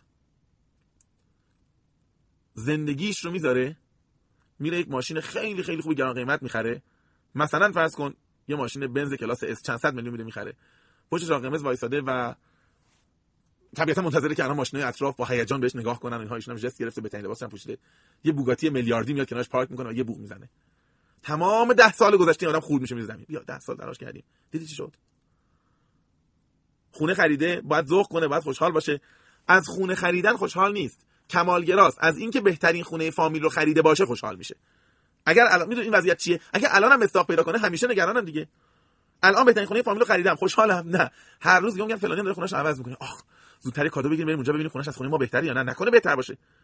کمالگرایی در موفقیت ممکنه منو به یک آدم بسیار موفق تبدیل کنه، اما من از درون هر روز و هر لحظه دارم از خودم شکست میخورم. کمالگرایی ادراکی هم داریم. یه فیلمیو دیده نمیفهمه، به تهش رسیده اصلا نمیفهمه نکته فیلم چی بود، اصلا نمیفهمه اون که کشته شد کی بود، اون اتفاق چی بود، اصلا منظور فیلم چی بود. خیلی جالبه، به جای اینکه بخواد بپرسه خیلی کاراگاهوار به بقیه نگاه میکنه، تنها خنگی که نفهمیده منم. اگر ببینه بقیه هم گیج و ویج خوشحال میشن، خب همه نفهمیدن و وای به روزی که دو نفر لبخند رضایت میزنن ظاهرا فیلمو فهمیدن. این 2 ساعت تجربه فیلم دیدن به تلخ‌ترین تجربه زندگیش تبدیل میشه. مغزم هم کار نمیکنه، هر چی نگاه کردیم فیلم رو نفهمیدن اصلا چی میگفت. این کمالگرایی نابودش میکنه، عزت نفسش میاد پایین و نتیجه چی میشه؟ فردا میره سر کلاس، معلم مطلبی مطرح میکنه، همم نفهمیدن، دلش میخواد بپرسه این فیلم دیشب به خدا الان بدون همه فهمیدن من بپرسم بهم میخندن. از اون روز به بعد این آدم کلا این شکست خوردگی رو داره تکرار میکنه. کمالگرایی هیجانی هم داریم. من باید خودم کنترل کنم، من نباید در ناراحتی‌ها گریه‌ام بگیره، من نباید وقتی در گفتگو بهم یه امتیاز بزرگ میدن لبخند بزنم، من نباید احساساتمو بیرون بریزم، من نباید زیادی خوشحال باشم، من نباید زیادی ناراحت باشم. نمیگم بده، کنترل احساسات قطعاً یک مهارت ارزشمند برای هر انسانه، اما آدمی که پرفکشنیست میشه تو این حوزه، کمالگرا میشه، میره سر کار میاد، من در مورد بعضی از همکارای خانومم دوستای خانومم دیدم، یه بار یه اتفاقی سر کار میفته، بغضش میگیره. وقتی برمیگرده میاد خونه زنگ میزنه، بچه‌ها یه کار برام پیدا کنید، من دیگه اینجا نمیتونم برم سر کار، من امروز بغضم گرفت. خب چه اشکال داره؟ خیلی خوب بود بغضت نمیگرفت، ولی هر آدمی این کار میکنه. مدیر تو شاید گریه‌اش نگرفته جلوی تو، ولی چند بار تا حالا عصبانیتش نتونسته کنترل بکنه، اونم اون مشکلو داره. همکار تو غیر از اینکه دفعه پیش که کارانه تو 80000 تومان دادن، 100000 تومان دادن، هر کاری کردین لبخندش جمع نمیشد از روی چهره که 30 تومن بیشتر گرفته. ما هممون یه سری از این نواقص داریم، قطعاً برای رفعش تلاش میکنیم، اما کمالگرایی هیجانی به این معنا که یه جایی تو نتونستی احساسو کنترل بکنی، نباید باعث بشه که تو از کیسه گران قیمت عزت نفست خرج کنی. ما کمالگرایی در حوزه رابطه هم داریم. ازدواج کرده، با همدیگه چند ماه زندگی خوب دارن، یه بار بحثی میشه که مسافرت. خانوم برمیگرده میگه بریم دبی، آقا برمیگرده میگه من پول به اینها نمیدم، من پولمو تو مملکت خودم خرج میکنم. بحث صحبت، دعوا، دلخوری. امروز فردا صبح آقایی که عزت نفسش خیلی هم شاید بالا نباشه، بالا میشه میره شرکت میشینه، ببینید چه همکارا میگه فکر نمی‌کردم این زندگی بعد از 3 ماه به بن‌بست برسه، دیگه امیدی نیست. اگر ما سر یک مسافرت به توافق نرسیم، پس فردا سر اسم بچه می‌خوایم چیکار کنیم؟ پس فردا سر زندگیمون می‌خوایم، سر خونه می‌خوایم چیکار کنیم؟ مسافرت یه هفته از خونه اون می‌خوایم زندگی کنیم. نمی‌فهمه که رابطه پرفکت و کامل وجود نداره. رابطه‌ای که 20 سال، 30 سال، 1 سال، 1 ماه دو نفر در کنار همدیگه عاشقانه زندگی بکنن و هیچ تعارضی به وجود نیاد، فقط رابطه دو نفری که عاشق هم بودن و زیر زلزله مردن. اگه اینها زنده باشن قاعدتاً تعارض به وجود میاد. دو تا مردن که با هم دیگه تعارض ندارن. این کمالگرایی باعث میشه که ساده ترین مشکلات زندگی کل تصویر ذهنی اون آدمو خراب کنه و عزت نفسش کاهش پیدا بکنه. فقط نه در رابطه عاطفی، در رابطه شغلی هم همینه. من از دانشگاه اومدم بیرون، همه ما از دانشگاه میایم بیرون میخوایم انقلاب کنیم و کشور رو عوض کنیم. معتقدیم که تا یه سال بعد قطعاً کشور از این رو به اون رو میشه و ما بالاخره تحول بزرگ کشور رو عهدهدار میشیم. خب میایم سر کار، یه ذره تحویلمون میگیرن، یه ذره تو دلشون میگن جوونه، به هر حال حالا فکر میکنه داره کاری میکنه، اینها یه روز یه جایی برخورد بدی ما هم میکنن. مثلا شعبانعلی اگر واقعا مشکل این شکل به این راحتی همش تا الان ما حل کرده بودیم، بالاخره جنبه‌های دیگری هم وجود داره که تو ندیدی. تموم شد، میام عزا میگیرم. دیدی؟ فکر نمی‌کردم تو اولین سالی همچین برخوردی با من بشه. نمیدونم چرا قدر من رو نمیدونن. شاید من پرت و پلا گفتم. کمالگرایی در رابطه شغلی یعنی چی؟ یعنی که من انتظار دارم هر روز برم سر کار بیام هیچ وقت انتقاد نشنوم و هیچ وقت اشتباه نکنم. نه، منم اشتباه میکنم. من که 1 سال سابقه دارم، مدیر من که 30 سال سابقه داره اشتباه میکنه. این کمالگرایی به بهتر شدن من کمک نمیکنه، به نابود شدن من منجر و منتهی میشه.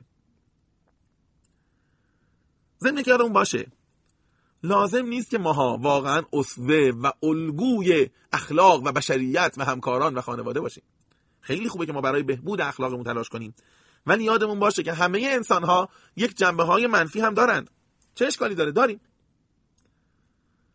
کتاب زیبای دبی فورد به اسم Dark Side of Light Chasers یا نیمه تاریک کسانی که در جستجوی نور هستند، که البته در فارسی به نام نیمه تاریک وجود ترجمه شده، بسیار زیبا این بحث رو مطرح میکنه. میگه اگر تکه سنگی باشی که با تمام سرعت به سمت نور در حرکتی، بازم نصفه پشت سیاهه. نمیشه تمام تو روشن و سفید باشه. من باید یه سری نواقص رو بپذیرم و اتفاقا پذیرفتنش کمک میکنه. من یه دوستی داشتم، یه زمانی ماشینامو عوض کردم، رفتم شرکتمون خیلی با هیجان و خوشحالی اینها. دوستی داشتم که تحصیلاتش علوم رفتاری بود. هی نقد زد، هی مسخره کرد، هی گفت اینکه ماشین نبود خریدی، خاک بر سرت کنن، با این پولش دیگه می‌خریدی، آخه این چه کاری بود؟ تهش برعکس گفت که ببین ناراحت نشی، من امروز از صبح حسادتمو زندگی نکرده بودم، یه جواب حسودی می‌کردم، گفتم تو آخر رفیقم اینجا سر تو خالی می‌کنم، بعد میرم خونه زندگی سالم ادامه میدم. این آدم پذیرفته که آقا یه وقتایی هم حسودی می‌کنه، چه اشکال داره؟ جالبش اینجاست که گفتنش کمک می‌کنه. وقتی میگه اولا به یه طنز تبدیل میشه، پس حال من خوب میشه. ثانیاً خودش میپذیره که فلانی تو مشکل حسادت داری یا باید کنترلش بکنی. ثالثاً عزت نفسش خراب نمیشه. این اگه به من نمیگفت اینو چی میشد؟ تمام روز میگفت عجب آدم حسودی بودی. دیدی یه ماشین دوستتون نتونستی ببینی؟ چقدر زحمت کشیده بود تا این ماشین رو عوض کرده بود، و این باعث میشد که عزت نفسش کم و کمتر بشه. اما الان با یک شوخی ساده، با یک ابراز اطلاعات و افشای اطلاعات، عملاً حال خودش بهتره و دیگه لازم نیست از کیسه سرمایه عزت نفس خرج کنه. ما خیلی وقت از خودمون شکست میخوریم. شاید بزرگترین عامل شکست خوردن ما از خودمون اینه که برای خودمون استانداردهای بسیار بالا و کمالگرایانه میذاریم، اما قطعا جاهای دیگه هم شکست میخوریم. زمانی که از طرد شدن و تنهایی میترسیم، به خاطر اینکه تنها نمونم حاضرم حرف کسانی رو بپذیرم و قبول کنم در محیط خانواده و کار که اصلا قبولشون ندارم. بله، تنها نمیمونم، در جمع میمونم، اما یادم هست که چقدر از عزت نفسم هزینه کردم تا امروز ما اینها موندم. چند تا جوونیم، 5 تا جوونیم فرض کنید، 4 تا از اینها سیگاری هن. هر بار میرم با اینها بیرون میگم بیا تو سیگار بکش دیگه. میگم اگه سیگار نکشم ممکن من دیگه دعوت نکنن بیرون. ولش کن، یه نخ که ضرر نداره. تازه بلافاصله ماشین توجیه در مغز ما همیشه آماده است اینجور وقتا. تازه ما اینقدر دود میخوریم تو این شهر، اصلا یه سیگار که تأثیری نداره. اصلا یه ماشین جلو آدم ترمز میکنه، تند 5 برابر یه سیگار عمر آدمو کاهش میده. سیگارمو میکشم. بله، تنها نمیمونم، ولی جایی در ناخودآگاه ذهن من باقی میمونه که ببین تو اراده و تصمیم و ارزش‌های خودتو به خاطر اینکه تنها نمونی خرج کردی. تو حاضر شدی اصلی رو که قبول داری کنار بگذاری به دلیل اینکه بتونی عملاً در داخل یک جمع بمونی و از هراس تنهایی بگریزی. ترس از شکست، ترس از دعوا شدن و درگیری، بسیاری از این ترس‌ها باعث میشن که من قبل از اینکه از دیگران شکست بخورم، از خودم شکست بخورم. ممکنه شما بگید من از کجا ترس خودمو بشناسم؟ از کجا بدونم که همچین مکانیزمی در من فعاله؟ دوباره کاغذ معروفتون رو بیارید. یکی از ترس هایی که برای شما وجود داره رو بنویسید. مثلا من میترسم که یه روز اخراجم کنن، یا من میترسم که همسرم طلاقم بده، یا من میترسم که در این آزمون شرکت بکنم و قبول نشم، به همین دلیل ترجیح میدم کلا شرکت نکنم، یا من میترسم به مصاحبه شغلی برم، به خاطر اینکه اگر برم و قبول نشم حسم بده، حداقل الان نمیرم، میگم خودم نرفتم. یکی از این ترس ها رو بنویسید. یه کار خیلی خیلی ساده، از خودتون بپرسید که چرا من میترسم، بعد جوابش رو بنویسید و دوباره برای سوال دوم بگید که چرا. بعضی وقتا کتابا به این تکنیک میگن تکنیک 5 پرسش یا 5 why. اجازه بدید من براتون مثال بزنم. من قبل از همه سمینارام همش میترسم فرض کنید که نکنه بد سخنرانی کنم. یه سوال، چرا میترسی بد سخنرانی بکنی؟ من میگم خب بد سخنرانی کنم، میگن یارو بی سواده. خب فکر کنم بی سوادی چه اتفاقی میفته؟ خب اگه فکر کنن بی سواده دیگه احتمالاً خیلیشون اصلا ما رفت آمد نمی‌کنن. خب اگه ما رفت آمد نکنن چی میشه؟ خب هیچی، من دیگه تنها میمونم یا مجبورم با آدمای دیگه از طبقات پایین‌تر جامعه رفت آمد کنم. با تکرار این سوال‌ها آدم میتونه بفهمه که من کجا دارم خودم رو میبازم. من محمدرضا شعبانعلی به فرض اینکه این داستان درسته، همیشه نگرانم که مبادا من نتونم با این سطح از جامعه رفت آمد کنم و مجبورشم با سطح پایین‌تری رفت آمد بکنم. احتمالاً روانکاوها اگر بشنون برای من قصه هم دارن که تو احتمالاً چون طبقه اجتماعی خانواده‌ات پایین بوده، هنوز یکی از هراس‌های پنهان و کمپلکس‌های دوران کودکی و نوجوانی. من کاری به این ندارم و سرم در نمیارم از اینها. حرف کلی اینه که خوب است که ما بدونیم که ته ته ته ترسمون به کجا میرسه و ریشه در کدوم خاک داره. اون وقت بهتر میتونم اون رو مدیریت بکنم و اجازه ندم که به عزت نفس من لطمه و آسیب برسونه.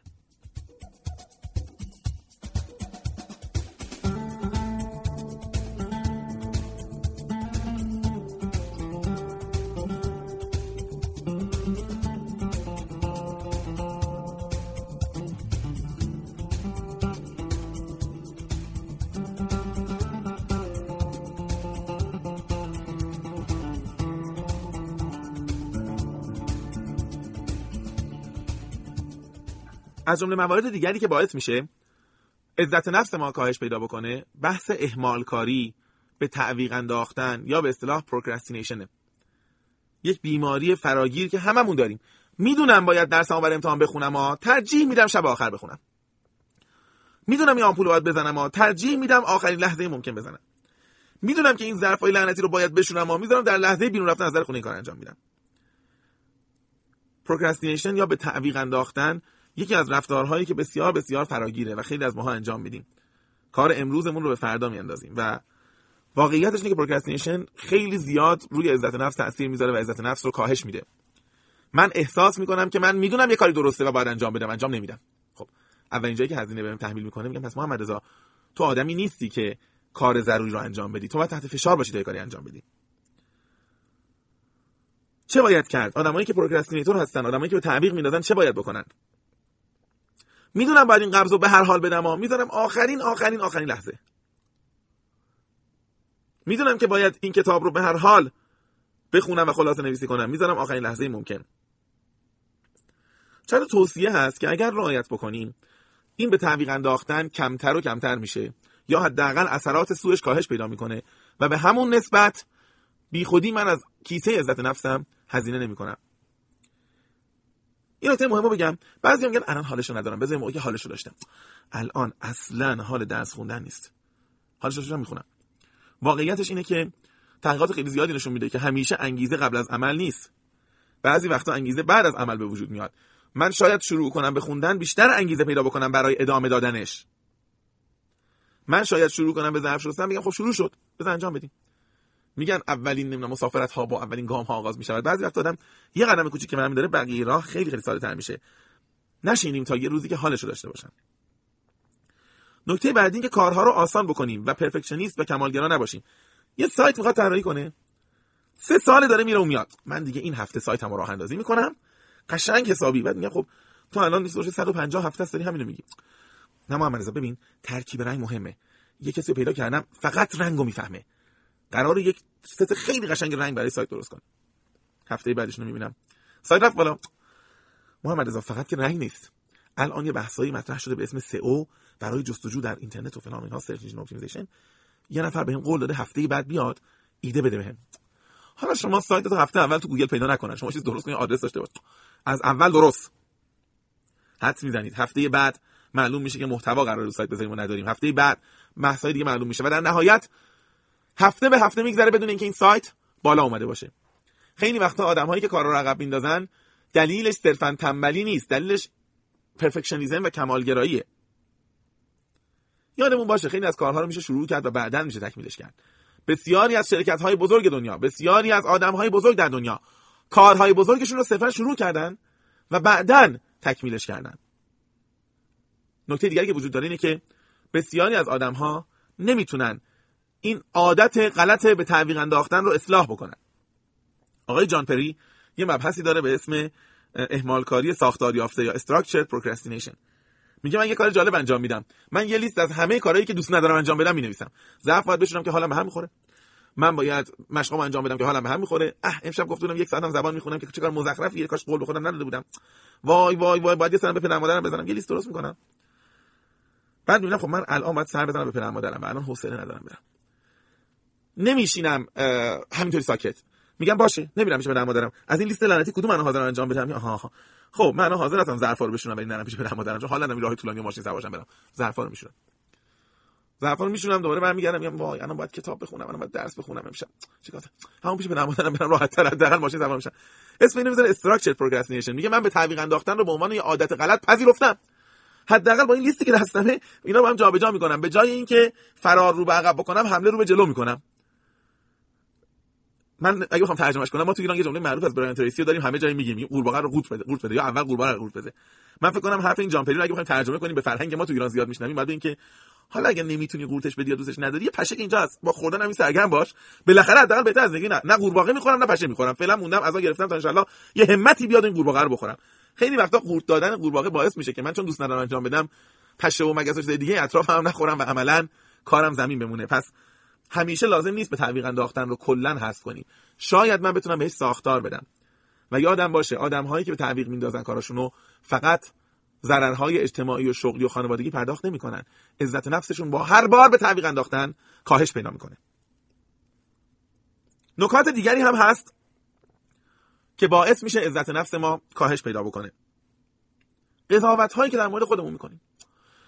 اصلا آدم خنگی ام الان که نگاه می‌کنم، ما نگاه کن همکلاسی‌های محمد منتالیتارد و عقب افتاده بودن به چه شغلایی رسیدن. ما رو نگاه کن. خنگی نیان آمدن بعد قبول کنه.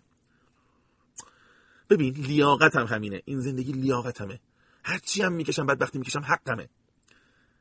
قضاوت هایی که ما در مورد خودمون و دیگران میکنیم به شدت روی عزت نفسمون تاثیر میذاره.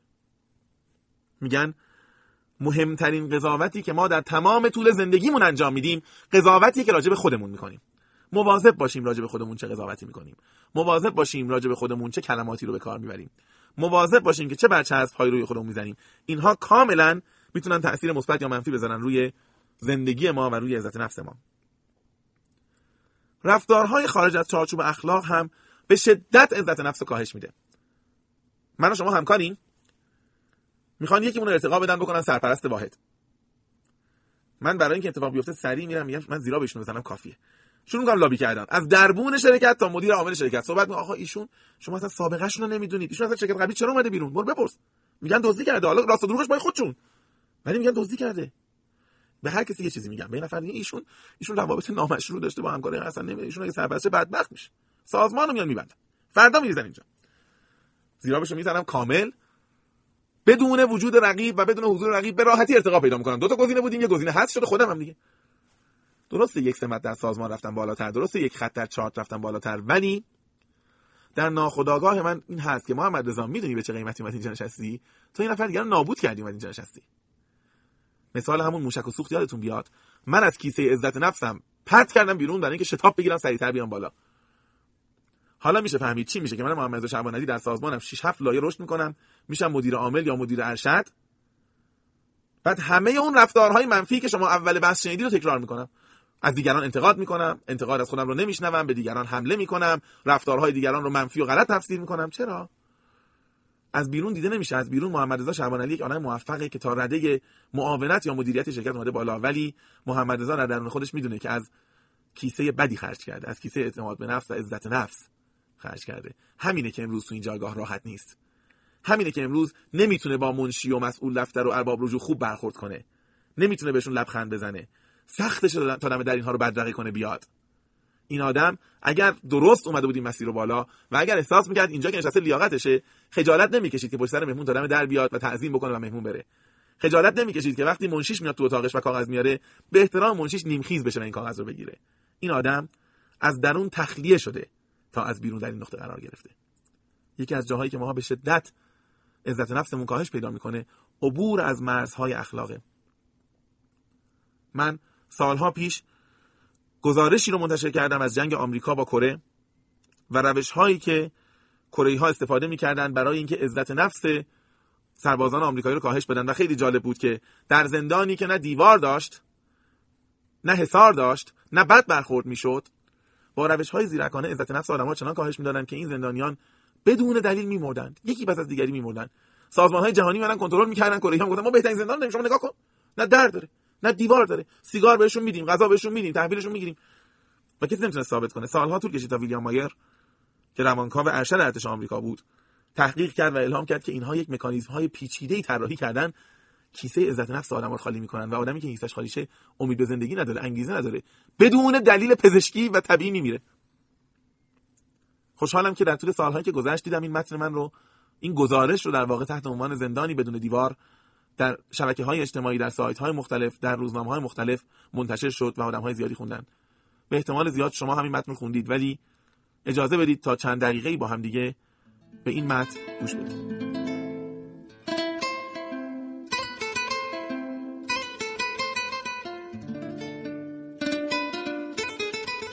بعد از جنگ آمریکا با کره، ژنرال ویلیام مایر که بعدها به سمت روانکاو ارشد ارتش آمریکا منصوب شد، یکی از پیچیده‌ترین موارد تاریخ جنگ در جهان را مورد مطالعه قرار می‌داد. حدود 1000 نفر از نظامیان آمریکایی در کره در اردوگاهی زندانی شده بودند که از استانداردهای بین‌المللی برخوردار بود. زندان با تعریف متعارف تقریباً محصور نبود. آب و غذا و امکانات به وفور یافت می‌شد. از هیچ یک از تکنیک‌های متداول شکنجه استفاده نمی‌شد. اما بیشترین آمار مرگ زندانیان در این اردوگاه گزارش شده بود. زندانیان به مرگ طبیعی می‌مردند. امکانات فرار وجود داشت اما فرار نمی‌کردند. بسیاری از آنها شب می‌خوابیدند و صبح دیگر بیدار نمی‌شدند. آنهایی که مانده بودند احترام درجات نظامی را میان خود رعایت نمی‌کردند و عموماً با زندانبانان خود طرح دوستی می‌ریختند. دلیل این رویداد سالها مورد مطالعه قرار گرفت و ویلیام مایر نتیجه تحقیقات خود را به این شرح ارائه کرد. در این اردوگاه فقط نامه‌هایی که حاوی خبرهای بد بودند به دست زندانیان رسیده می‌شد. نامه‌های مثبت و امیدبخش تحویل آنان نمی‌شد. هر روز از زندانیان می‌خواستند در مقابل جمع خاطره یکی از مواردی که به دوستان خود خیانت کردند یا می‌توانستند خدمتی بکنند و نکردند را تعریف کنند. هر کس که جاسوسی سایر زندانیان را می‌کرد، سیگار جایزه می‌گرفت. اما کسی که در موردش جاسوسی شده بود، هیچ نوع تنبیهی نمی‌شد. همه به جاسوسی برای دریافت جایزه که خطری هم برای دوستانشان نداشت، عادت کرده بودند. تحقیقات نشان داد که این سه تکنیک در کنار هم سربازان را به نقطه مرگ رسانده است. با دریافت خبرهای منتخب، فقط منفی امید از بین می‌رفت. با جاسوسی عزت نفس زندانیان تخریب می‌شد و خود را انسانی پست می‌یافتند. با تعریف خیانت‌ها اعتبار آنها نزد همگروهی‌ها از بین می‌رفت و این هر سه برای پایان یافتن انگیزه زندگی و مرگ‌های خاموش کافی بود. این سبک شکنجه، شکنجه خاموش نامیده می‌شود.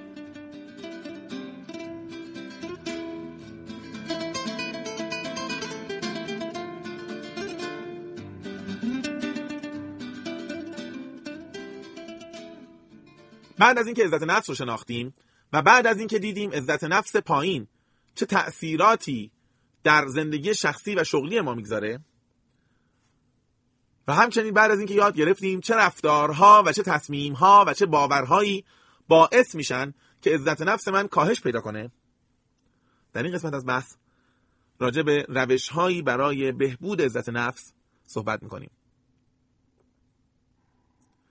ناتانیل برندن، کسی که اون رو مبدع مفهوم عزت نفس میدونن یا حداقل کسی که به شکل خیلی گسترده توسعه‌اش داد، زمانی که از راهکارهای بهبود عزت نفس حرف میزنه به عنوان نخستین عامل بحث زندگی آگاهانه رو مطرح میکنه.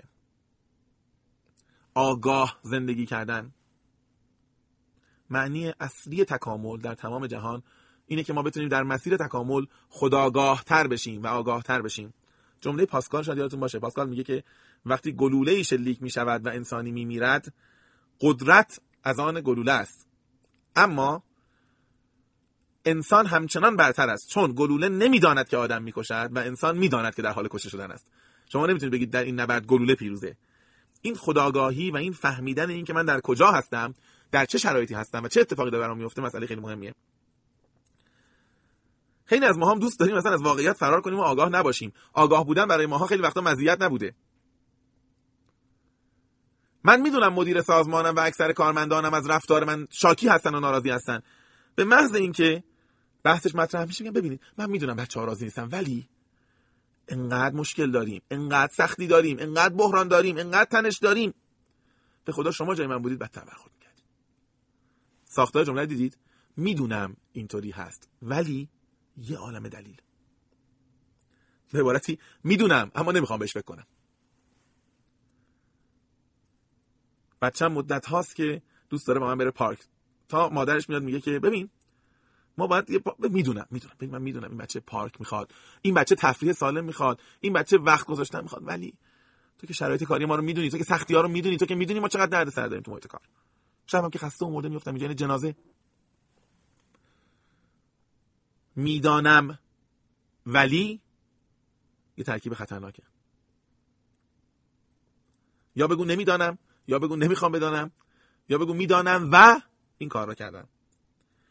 خودآگاهی یعنی من از یک موضوعی آگاهی داشته باشم و این آگاهی به رفتار و عمل منجر بشه. اگه من میدونم ولی کاری نکردم، اگر میدونم ولی ولش کن، اگر میدونم ولی، خب پس برای چی میدونی؟ به اندازه تمام دانسته هایی که من دارم ولی به رفتار منجر نمیشه، عزت نفس من از بین میره. واقعیتش اینه که خیلی وقتها اگر من چیزی رو میدونم و نمیخوام رفتاری براش انجام بدم، بهتره که اساساً اون رو ندونم. شاید یکی از دلایل تفاوت من با تو با بغل دستیت با دوستش اینه که انتخاب کردیم چه چیزهایی رو بدانیم و چه چیزهایی رو ندانیم. چنانکه من در خیابون که دارم راه میرم، برام مهم صدای بوق رو بشنوم، ولی برام مهم نیست که صدای فرد بغلی رو که داره در کنار من رهگذری هست رد میشه بشنوم. ما آدم‌ها باید یا دنبال جلب اطلاعات نباشیم، دنبال جذب اطلاعات نباشیم، یا اگر اطلاعاتی به دست آوردیم باید منجر به عمل شود. بنابراین از این به بعد از این عبارت‌های میدانم که فلان اما فلان نداریم. پیشنهاد می‌کنم قبل از اینکه بقیه داستان عزت نفس گوش بدیم، دوباره کاغذمون رو در بیاریم و راجع به چند تا از تذکرهایی که اطرافیان دائما به ما میدن و ما همیشه براش ده‌ها اما اگر داریم، توضیح کوتاهی روی کاغذ بنویسیم.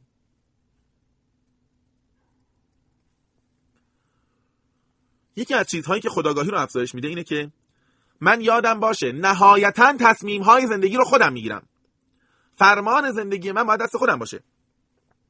مشورت خیلی خوبه. دونستن نظرات دیگران خیلی خوبه. اما در نهایت من هستم که باید تصمیم بگیرم. خیلی از ماها به خاطر فوبیای تصمیم گیری میریم سراغ دیگران، ازشون نظر میخوایم، مشورت میخوایم، ازشون میخوایم که به جای من تصمیم بگیرن. واقعیتش اینه که فشار روانی تصمیمم کم میشه ها، ولی عزت نفسم داره کاهش پیدا میکنه. دانشجوی من دوست داره مهاجرت کنه، نمیدونه مهاجرت بکنم مهاجرت نکنم، 50-50 گیر کرده. میاد برای من تعریف میکنه که محمدرضا من میخوام مهاجرت بکنم، وضعیت فعلیم در ایران اینه، درآمدم اینه، شغلم اینه، زندگیم اینه، و اگر مهاجرت بکنم میتونم فلان دانشگاه برم، پذیرش دارم ازشون، اینقدر اسکالرشیپ وجود داره یا نداره، یا فاند میدن یا هر چیز دیگری.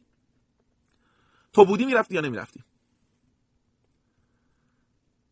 قطعاً من نمیتونم به جای اون فرد تصمیم بگیرم، ولی اون فرد فوبیای تصمیم گیری داره. اگر بگم بمون و بماند، بعدها هر وقت اذیت شه میگه خدا لعنت کنه این شعبانعلی، من داشتم میرفتم ها. اگر برود و اونجا بدبخت شه میگه خدا لعنت کنه، من خودم اصلا مصمم نبودم، من یه تحقیقی کرده بودم، این ما رو سیخ زد گفت برو خوب میشه. این آدم از من مشورت خواست برای اینکه در آینده بدون فوش رو باید به کی بده، کی رو باید متهم کنه.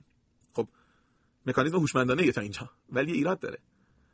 این آدم در ناخودآگاه داره به خودش یادآوری میکنه که ببین تو آدمی هستی که تصمیم موندن و رفتن تو فرد دیگری داره برات میگیره ها، تو حتی اینقدر مهم نیستی که خودت بگی من میخوام بمونم یا برم. این آدم شانه از زیر بار مسئولیت خالی کرده و یک هدفی پیدا کرده که هر وقت خواست توهین و ناله و نفرین و فحش داشته باشه به من بده، ولی از کیسه عزت نفس خرج کرده و تلویحاً پذیرفته که من خودم برای زندگیم نمیتونم تصمیم بگیرم، یا نمیخوام تصمیم بگیرم، یا جرأت تصمیم گیری ندارم. خودآگاهی معنای دیگری هم داره، این که من بتونم لحظه ها رو عمیقاً درک کنم. زندگی در لحظه. زندگی مدرن خیلی لطمه‌های بدی به ما زده. من صبح دارم در کنار خانواده‌ام صبحانه میخورم و تمام مدت به این فکر میکنم که الان که برم جلسه تو شرکت چی باید بگم. ساعت 10 جلسه دارم، در تمام مدت جلسه فکر میکنم که ظهر نهارمو کجا بخورم، خیلی گشنمه. ظهر دارم نهار میخورم، به جلسه 4 بعد از ظهر فکر میکنم. 4 بعد از ظهر تو جلسه به این فکر میکنم که الان خیابونا شلوغه، بعدش کجا برم. بعد میام خونه دارم شام میخورم، به بعد از شام و خوابیدن و اتفاقاتی اونجا میفته فکر میکنم، و وقتی میخوابم در بستر و اونجا باید به رابطه‌ای که با همسرم دارم فکر کنم، به فردا صبح فکر میکنم که جلسه بعدی چی میشه. انگار ما چند ساعت شیفت پیدا کردیم، یه زندگی عادی در جریان با 4 ساعت تأخیر یا اختلاف فاز من دارم تحلیل میکنم. نتیجه این میشه که من نه رابطه عاطفی با همسرم رو تجربه میکنم، نه صبحانه‌ای در کنار خانواده رو تجربه میکنم، نه جلسه کاریم رو تجربه میکنم، و بعد از یه مدتی احساس میکنم که من اصلا نمیفهمم دورانم چه خبره.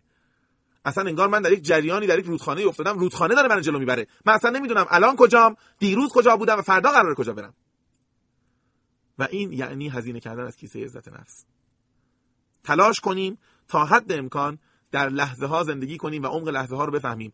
ذهن من پرورش پیدا میکنه، فیدبک ها و بازخوردهای محیط رو میگیره، میتونه بیشتر یاد بگیره، به آگاهی بالاتر، به درجه بالاتری از آگاهی میرسه و طبیعتاً احساس بهتری نسبت به خودم پیدا میکنم که همون معنای عزت نفسه.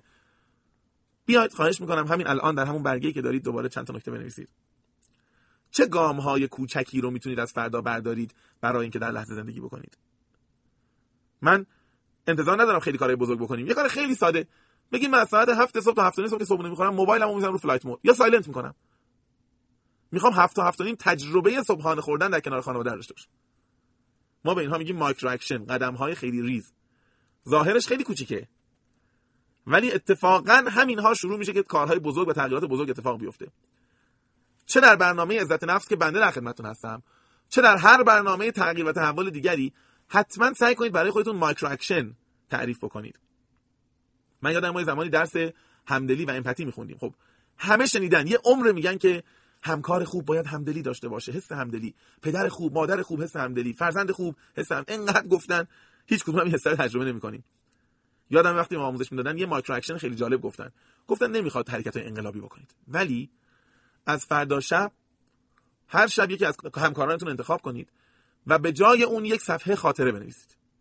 حالا فکر کنید بنده با آقای علوی همکارم دعوام میشه، داد بیداد، توهین، سر و صدا، شروع کاری، میرم خونه. خب امروز ما باید از دید آقای علوی خاطره بنویسیم.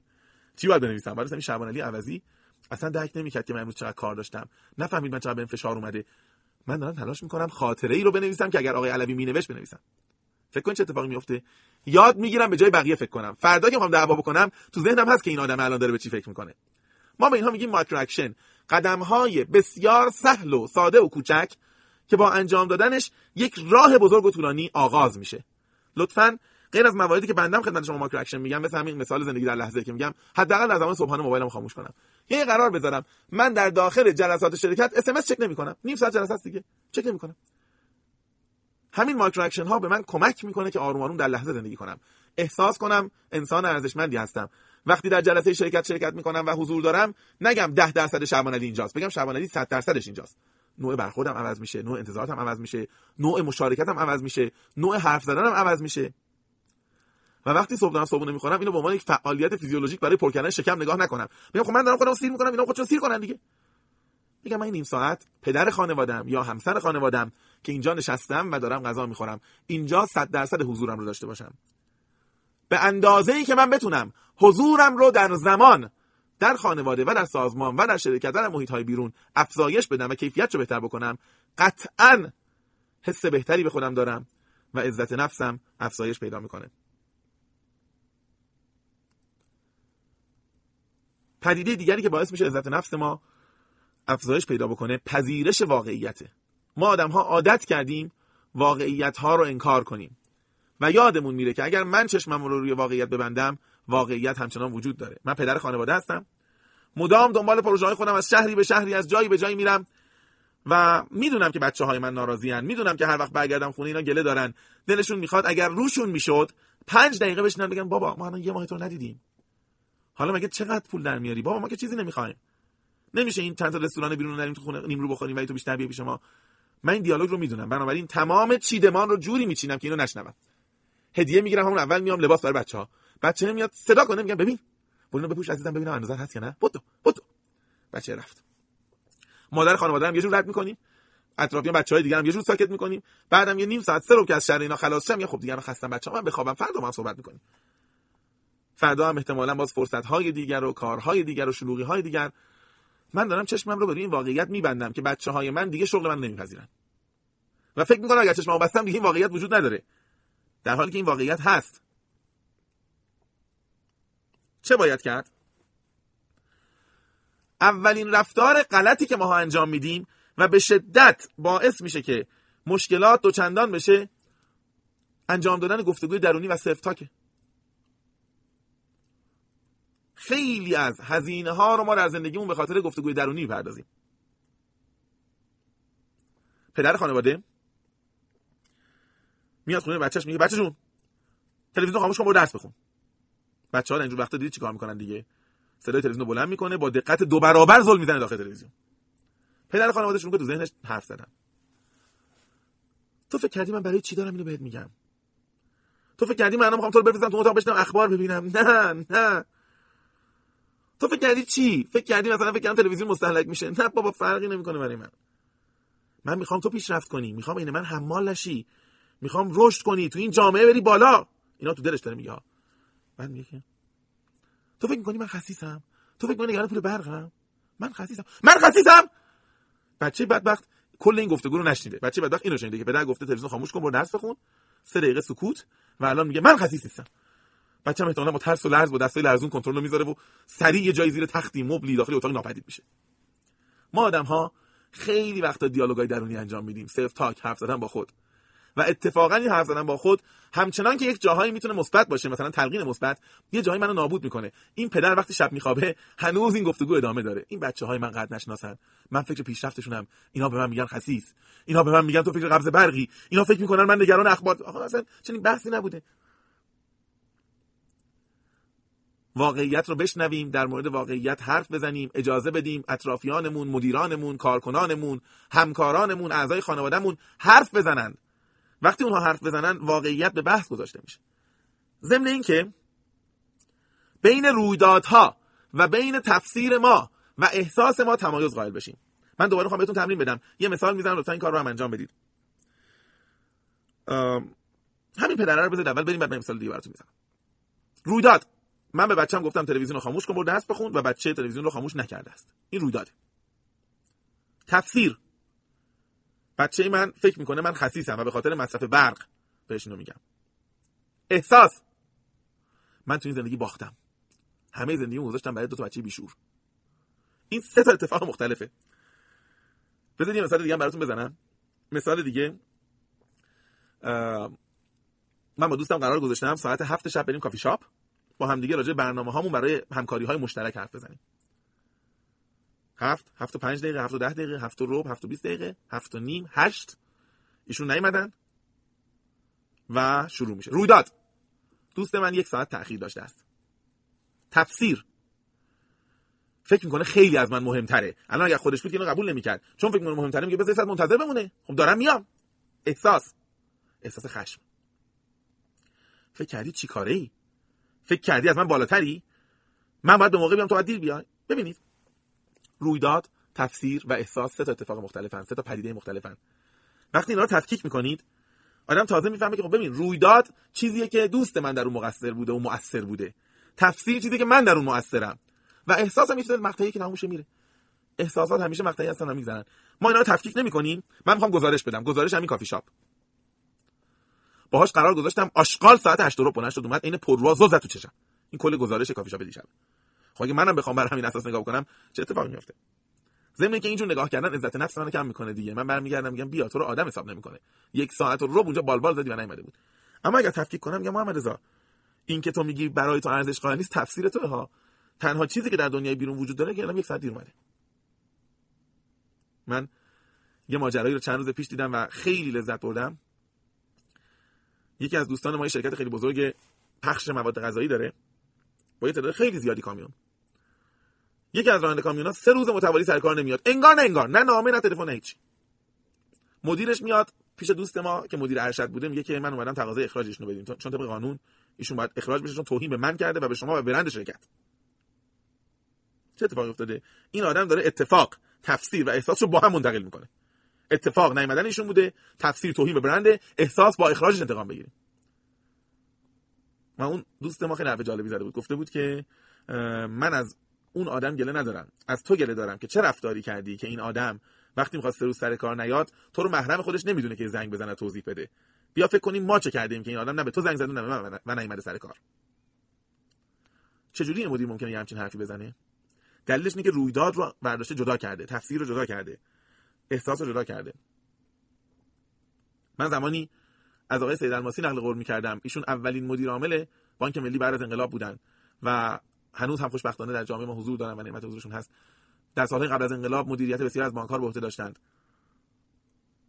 ایشون تعریف می‌کردن که یکی از رؤسای شعبه اومد پیش من، برگشت گفت که ببین، یکی از مشتری‌ها که یک فرهنگی هم بود عصبانی شد و چک زد تو گوش من اومدم پیشتون نمی‌دونم چیکار کنم. این آدم میگه که من فقط یه لحظه سکوت کردم، یه لحظه فکر کردم. اگه ذات نفس پایین باشه چه اتفاقی میفته؟ اومده چک زده تو گوش مدیر من، پدرشو در بیارید. گفت یه لحظه تفکیک کردم، یه رویداد، یک مشتری چک زده تو گوش مدیر من. تفسیر من چی میتونه باشه؟ احساسمو میدونم، احساسم خشم و ناراحتیه، تفسیرم چیه؟ میگه دستمو گذاشتم روی شونه اون مدیرم، یه لحظه گونهشو نوازش کردم و گفتم که لطفاً تو چک بزن تو گوش من. مدیر گفت برای چی؟ آقای سرمسی میگم بهش گفتم که اون آدمی که چک زد تو گوش تو رو که نمیخواسته بزنه، اون میخواسته مدیر عامل بانک ملی رو پیدا کنه و بزنه. ولی خب منو پیدا نکرده، تو رو به نیابت از من زده. تو اگه چک تو گوش من بزنی من خیالم راحت میشه، تو چک منو خوردی، نه چک اون آدم رو. چه مدیری میتونه اینطوری برخورد کنه؟ مدیری که عزت نفس بالا داره، مدیری که میدونه اتفاق و تفسیر دو تا چیزه و تفسیر سهم منه. اتفاق اونجا اتفاق افتاده ولی من میتونم تفسیر متفاوتی بگذارم. اصلا مهم نیست که اون شخص فرهنگی که چک زده واقعا به چه نیتی زده. مهم اینه که این مدیر فردا با روحیه بهتری کار میکنه و این مدیر فردا اگر از ارباب رجوع بعدی چک خورد با لبخند جوابش رو میده، چون من تفسیر درستی روی این رفتار گذاشتم. و مطمئن باشیم که اون تفسیر میتونه عزت نفس من رو هم افزایش بده، هم عزت نفس من رو، همون همکاری که روبروم نشسته، همکاری که به نیابت از من به تعبیر ایشون چک خورده. دقت داشته باشیم که حضور آگاهانه در لحظه، شناختن احساسات، تحلیل درست اونها، نگرش درست به واقعیت و تفکیک رویدادهای بیرونی از احساسی که من دارم و تفسیری که من دارم باعث میشه ضمن اینکه من رفتارهای پخته تری نشون میدم، عزت نفسم افزایش پیدا کنه.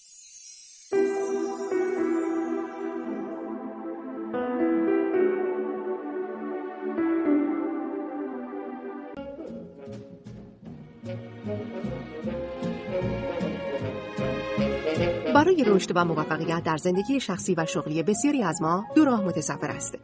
یکی از آنها فرا گرفتن تکنیک‌ها و ترفندها و ابزارها و راه دوم تلاش برای اصلاح و بهبود ذهنیت و شخصیت است، طوری که خودمان را زندگی کنیم.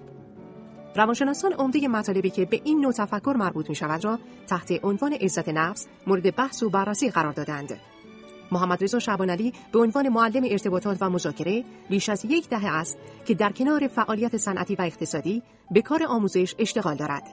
او که تاکنون به دانشجویان خود عمدتاً تکنیک‌ها و ترفندهای مذاکره و ارتباطات را آموزش داده است، امروز معتقد است در کنار این مسیر سرشار از تکنیک و ترفند، مسیر دیگری وجود دارد که با اصطلاح دیدگاه و نگرش ما سر و کار دارد. مسیری که به دلیل کوتاه‌تر بودن و کم هزینه‌تر بودن شاید بتوان آن را مسیر اصلی نامید.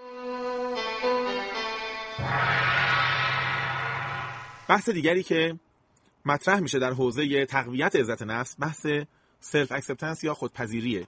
من چقدر خودم رو قبول دارم؟ لایه‌هاش البته مختلفه. در ساده‌ترین لایه احترام به خود، این که من برای خودم، برای حرف خودم، برای موقعیت و نظر خودم احترام قائل باشم. واقعیتش اینه که شما وقتی توی یه جایی میرید مهمونی، عروسی، در یک شرکتی میرید مصاحبه شغلی، در یک سازمانی میرید سر کار، آدم‌ها اولین چیزی که نگاه می‌کنن اینه که این آدم چقدر برای خودش احترام قائله، چقدر خودشو قبول داره. و به همون اندازه اونها هم تصمیم می‌گیرن که ما چقدر به این آدم احترام بگذاریم. من یادم میاد زمانی ما مدیری داشتیم که بسیار بد حرف می‌زد، توهین می‌کرد. اینها ماها می‌رفتیم تو عادت کرده بودیم، ماها می‌رفتیم تو ایشون یه سری فحش به ماها می‌داد، یه سری توضیحات مختلف می‌داد و حرف می‌زد و بعدم کارش انجام می‌داد، ما بریم بیرون. یه همکاری تازه استخدام شد، اومد تو، ردش هم از ما پایین‌تر بود. رفتو در باز کردم، مدیرم شروع کرده بود به دست سوخت احمق، من بهت توضیح میدم اینجا حواس تو جمع کن. گفت باشه، میگه من الان عصبانی بودم، بعد مزاحم میشدم، ببخشید. اومد بیرون، یه ساعت بعد رفتو گفت ببخشید من اون موقع اصلا فکر نمی‌کردم باید مثلا عصبانی هستی، بگم نمی‌دونم خدمتتون. تموم شد. مدیر ما هر وقت به ایشون هم می‌خواست فحش بده، ایشون میرفت بیرون، ما رو صدا می‌کرد، همون فحشا رو به ما میداد. چون میدونست ماها فحش خورمون خوبه و ما اینقدر برای خودمون احترام قائل نیستیم که جلوی فحش هم بدن مثلا وای میسیم. اون آدم وای نمیسه. جمله معروفی هست که هممون شنیدیم. این جمله از روزولت ظاهرا که میگه هیچ کس نمیتواند در شما احساس حقارت ایجاد کند مگر آنکه شما قبلا حقیر بودن خود را پذیرفته باشید. اگه تو خودت قبول نکرده باشی هیچ کس نمیتونه میتونه توهین بکنه به تو، میتونه تو رو تحقیر بکنه، ولی احساس حقارت در تو ایجاد نمیشه. بعد از احترام به خود، لایه بعدی میشه در واقع پذیرش ویژگی‌های منفی خودم که من توضیح دادم خدمتتون در همون قسمتی که دارک ساید اف لایت چیزرز و نیمه تاریک وجود عرض می‌کردم. عرض کردم که ما انسان‌ها باید بپذیریم که قسمت‌های منفی هم داریم. هممون داریم. و اتفاقاً جالب شاید شنیده باشید بسیاری از آدم‌ها اگر از کسی نفرت دارن یا از کسی انتقاد می‌کنن، خیلی وقتا پروجکشنه، خیلی وقتا انعکاس اون نکات منفی درونیه. من آدم حسودی هستم، میرم تو سازمان اینور اونور، تو شرکت، تو خانواده، تو فامیل، میگم فلانی حسودیه. اوکی، اگه یه نفر اینطوری بود اشکال نداره، ولی اگر من محمدرضا شعبانعلی هر کس رو میبینم وقتی میرم توضیح میدم فلانی آدم بدی نبود ولی حسود بود، نمیشه همه حسود باشن. ما به این میگیم پروجکشن، میگیم خودش مشکل حسادت داره و هی هم سرکوب میکنه و کنترل میکنه، در بقیه میبینه چون دغدغش حسادته و هی میگه این حسوده اون حسوده. ما یه دوستی داشتیم اولین بار تو زندگیش رشوه گرفته بود، خیلی بهش فشار اومده بود، ما میدونستیم رشوه گرفته ولی خودش به ما نگفته بود. هر جایی جلسه میرفتیم میگفت این پدر سوخته عوضی از اون رشوه بگیر آسا، جلسه خدا اینا از اونش نشون نمیده ولی از اینش بگیر است. یه نفر دو نفر وقتی تو همه رو داری به این متهم می‌کنی، معلومه رشوه بگیری قسمتی منفی در شخصیت و وجود خودته که داره آزارت میده. سلف اکسپتنس و پذیرش خود اینه که شما این ویژگی منفی دارم. اتفاقا همونطور که اشاره کردم بعضی وقتا ابرازش هم خوبه. چه ایرادی داره؟ یه نفر من حرف می‌زنه میگم واقعا آفرین، موفق باشی، خیلی خوشحالم روش کردی، ولی خیلی حسودیم شده. من هیچ وقت این چند روز اخیر اینقدر احساس حسادت نکرده بودم. پذیرش مشکلات و پذیرش ایرادهای شخصیتی و رفتاری و باور من اتفاقا اولین گام در از بین رفتن اونها، در کمرنگ شدن اونها و در اصلاح رفتار و منش و شخصیت منه. برندن در کتابش میگه که من نمیتونم خودم رو به خاطر ارتکاب جرمی ببخشم که هنوز انجام دادن آن را نپذیرفتم. اگرم میخوام بگم آقا من این کارو انجام دادم دیگه نمیخوام انجام بدم، اول باید انجامش دادم. تا روزی که من حاضر نیستم این رو در سابقه خودم بپذیرم، قطعا نمیتونم این رو با خودم حلش کنم. بنابراین بپذیریم که وجوه منفی هم داریم، بپذیریم که دیگران هم دارن، خودمون رو با این ضعف‌ها بپذیریم، نه به معنای اینکه نمیخوایم اصلاح شویم، به معنای اینکه من نمیخوام ادعا کنم یک انسان کامل هستم. من میدونم مشکل دارم، همچنان که ده ها نقاط قوت دارم، ده ها نقطه ضعف هم دارم و تلاش برای بهبودش میکنم، ولی امروز این ضعف‌ها وجود داره. و طبیعتاً اگر این اتفاق بیفته من میتونم با خودم دوست باشم، با خودم راحت باشم، حس خوب به خودم داشته باشم. آدم‌هایی که با خودشون دوست نیستن نمیتونن با خودشون خلوت کنن. دیدید آدمایی که صبح بلند میشن 5 دقیقه تو خونه است بعد بزنه بیرون و شب انقدر با دوستاش میگرده، انقدر اینور میره اونور میره، مهمونی میره، گردش میره، سینما میره که میرسه تو خونه در باز میکنه رو پادری خوابش میبره. نمیتونه بیاد تو خونه و 2 ساعت با خودش خلوت کنه و بشینه، چون خودش رو نپذیرفته، حس احترام به خودش نداره، خودش رو نمیشناسه و ویژگی‌های منفیشو به رسمیت نمیشناسه، حالش خوب نیست. و در شلوغی و جمع عملا خودش رو گم میکنه که راضیه بره تو جمع. بنابراین پذیرش خویشتن، احترام به خودم برای اینکه دیگران به من احترام بگذارن و پذیرش ویژگی‌های منفی خودم خیلی مهمه. دوباره قبل از اینکه ادامه فایل رو گوش بدید، پیشنهادم اینه که کاغذ هاتون رو بیارید.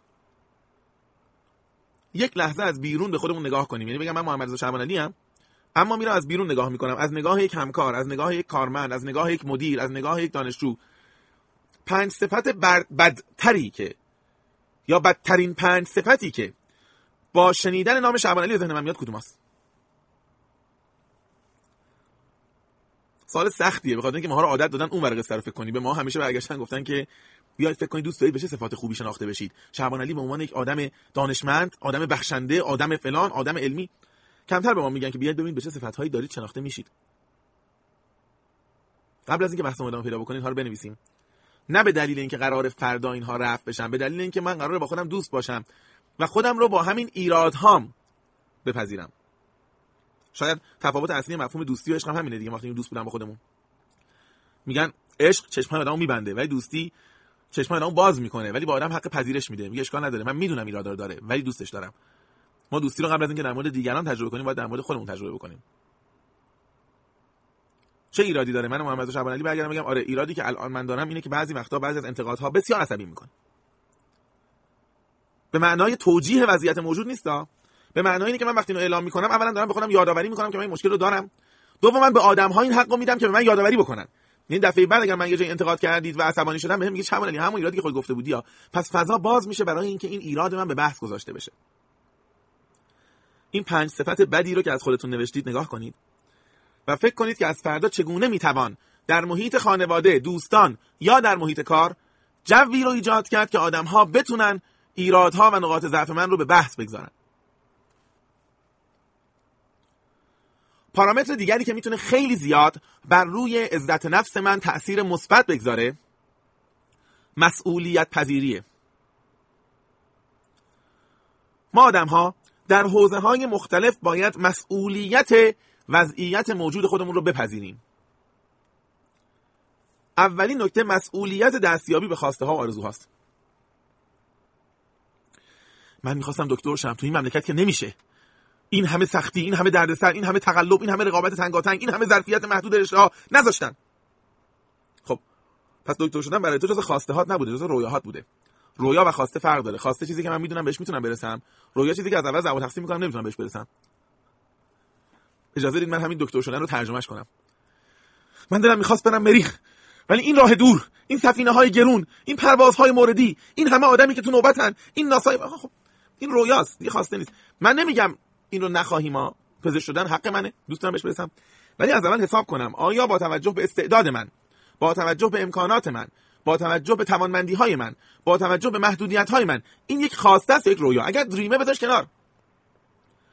یک عمر می‌خوای در دل کنی که من می‌خواستم این برسم نشد. خب تو مسئول تصمیم اشتباهت هستی، تو این شرایط نمیتونی.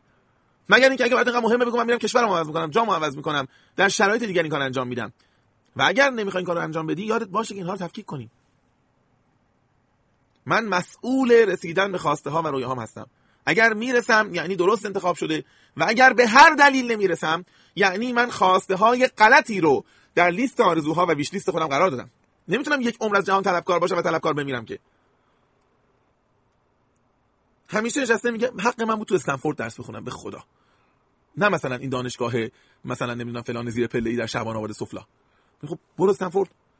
ما گرا نمیدن، آخه تست میگیرن چیمت داره تا فلان، خیلی سخته. خب اصلا نمیتونی بری، بس چه آرزوت بوده. خوبه به عنوان یه رویا مطرح بکنی، ولی اذیت میشی هر بار که این خواسته رو به یاد میاری، عزت نفست داره میفته. ما مسئول انتخاب هامون هستیم. کتاب نظریه انتخاب ویلیام گلاسر، چویس تئوری، قطعاً کتاب ارزشمندیه که ارزش خوندن داره و ارزش چند بار خوندن داره. گلاسر خیلی جالب از آدمایی که حتی مخالف درمان‌های شیمیایی برای بیماری‌های روانیه، حتی در حد درمان‌های ضد افسردگی اینها. من نمی‌خوام بگم حالا شاید به اون حد باید جدی نگاه کرد، ولی حرف قشنگی میزنه. میگه افسردگی یک انتخابه. تو پذیرفتی که افسرده باشی، چون حساب کردی که سودش چقدر، ضررش چقدر، 4 تا ضرر داشته 10 تا سود داشته، بس من افسرده میمونم. اگه احساس کنی که اون ورش میچربه بلافاصله ملهم میشی، برای خود میزنی میرفتی راه میفتی میری. من مسئول انتخاب‌های خودم هستم. من مسئول اولویت‌های زمانیم هستم. چه کسانی رو در اولویت قرار میدم، چه کسانی رو در اولویت قرار نمیدم. من از قدیم این رو میگفتم و بعدها دیدم خیلی جاده تکرار میشه که اگر کسی به شما اس ام اس زد، پیامک زد و برگشت گفت ببخش من خیلی دوست دارم، وقت برای تو ندارم، دلم میخواست باهات حرف بزنم، معناش این نیست که اون آدم برای تو وقت نداره، معناش اینه که تو در فهرست اولویت‌های اون نیستی. به هر حال این وقت رو داره به کسی دیگه اختصاص میده یا به کار دیگه اختصاص میده. جمله صادقانه تری که من برگردم به شما بگم که ببخشید من به زنگ نزدم، راستش من اولویتام که فهرست میکنم نوبت تو نمیشه توش. نمیگم اینو سریع هم بگیم، ولی حداقل خودم بپذیرم. هی میگم که من عاشق پدر و مادرمم، عاشق درد بزرگ زندگی اینه که وقت نمیکنم بهشون هفته یه بار سر بزنم. یک بار بپذیرید که من انقدر اولویت‌های زیادی پیدا کردم، ظاهرا اینها رو به ته لیست یا به بیرون لیست راندم. من این کارو تایید نمیکنم ولی در ادامه هم حرف قبلی میگه که پذیرش رفتار غلطی که من انجام میدم یا پذیرش وضعیت موجود اصلا غلط نیست، ویژگی میره، غلطم نمیدونم. پذیرش وضعیت موجود خیلی خیلی میتونه مهم باشه. من باید مسئولیت خودم رو در رفتار با دیگران بپذیرم. یه جمله معروفی وجود داره، میگن هر وقت دیگه نفر به نفر داره ظلم میکنه بدون که دو تا مقصر پیدا کردی، 50% اونی که داره ظلم میکنه و 50% اونی که ظلمو میپذیره، چون اگر اون ظلمو نمیپذیره دیگه آدم کاری نمیتونه بکنه. پس حتی در یک رابطه یک طرفه‌ای که من احساس میکنم طرف مقابل به من تحمیل کرده و منو تحت فشار گذاشته، حق ندارم تمام مسئولیت رو گردن دیگری بندازم. سهم خودم رو باید بپذیرم. من برای ارزش هایی که دارم، برای اولویت هایی که دارم، برای سلسله مراتب ارزش ها و ولیویی که دارم مسئولم. دوباره میخوام بهتون مشق بدم. یک کاغذی بردارید و به فهرست ارزش هایی که برای شما خوانده میشه گوش بدید و اینها رو یادداشت کنید. سپس من خدمت شما عرض میکنم که قراره چه کاری انجام بدیم.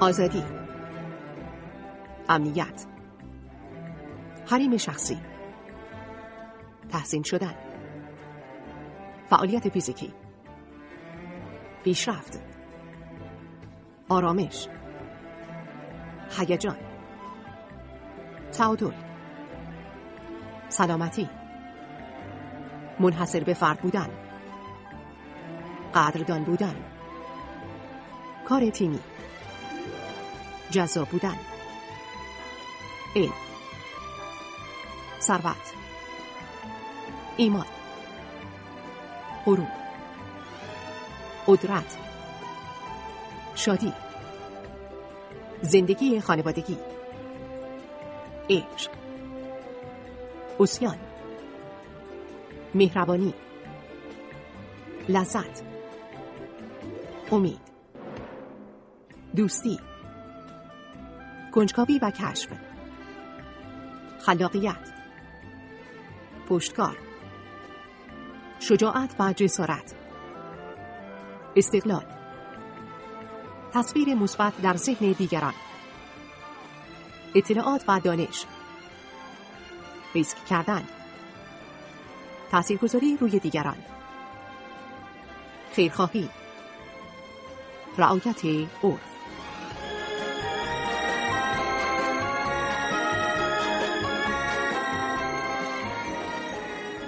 یه کار خیلی خیلی ساده ازتون میخوام.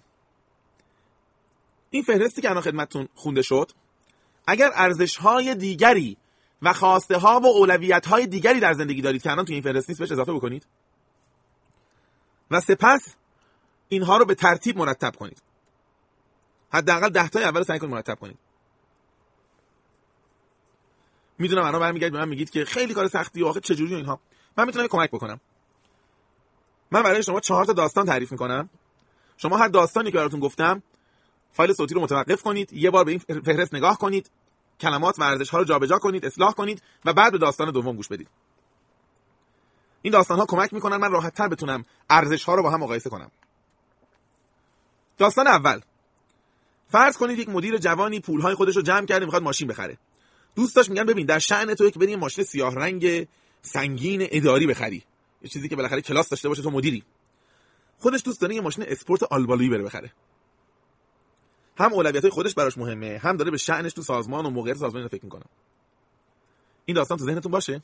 برگردید از این لیسته رو که رو کاغذ دارید بالا پایین کنید.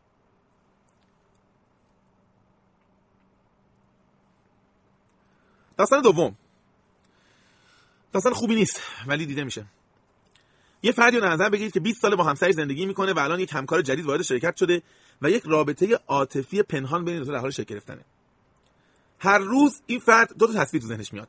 یه تصویر روزهای نخست زندگی که با سختی و دشواری با کمک همسرش یه دونه مشکلات رو حل می‌کردن، قسط می‌دادن، اجاره خونه می‌دادن. و تصویر دوم، روزهای تلخ گذشته که هر روز با همسرش دعوا دارن و هر روز اذیت میشن و با عذاب میره خونه. و ساعات خوشی که در محل کار در کنار همکار جدیدش داره و هر روز صبح با انرژی و انگیزه برای دیدن اون همکار میاد سر کار. یه همچین آدمی رو تو نظر بگیرید. یک بار دیگه اون فهرست برگردید و سعی کنید که اون فهرست رو اولویت بندی کنید. شما اگر بخواید به این آدم راهنمایی بدید، بر اساس مدل ذهنی و ارزش‌های خودتون چگونه فکر می‌کنید؟ یا اجازه بدید بگم که اگر شما جای این فرد بودید، چگونه اون ارزش‌ها رو اولویت بندی می‌کردید؟ کمی فکر کنید تا داستان سوم رو براتون بگم.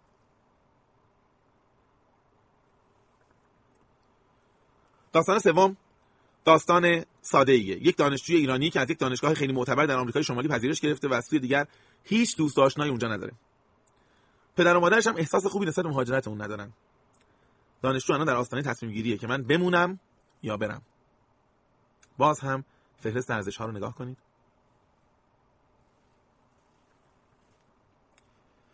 و چهارمین آخرین داستان، یک کارمندی که 10 سال سابقه کار داره و تمام سرمایه‌اش شده 100 میلیون تومان. و میخواد بره یه حساب بلند مدت باز کنه که از محل سودش یه درآمد فرعی داشته باشه. دوستاش بهش میگن که بیا تو بورس سرمایه‌گذاری کن، پول بیشتر به دست میاری. سود بیشتر براش خیلی جذابه، ولی از طرف نمیتونه فکر کنه که من ممکنه سرمایه‌مو که حاصل ساعت به ساعت اضافه کاری تو این 10 ساله از دست بدم. شبه و با خودش خلوت کرده و داره فکر میکنه که از بین سود کم سپرده بلند مدت بانکی و سود زیاد همراه با ریسک سرمایه‌گذاری در بورس کدوم رو انتخاب بکنه. باز هم به لیستتون نگاه کنید.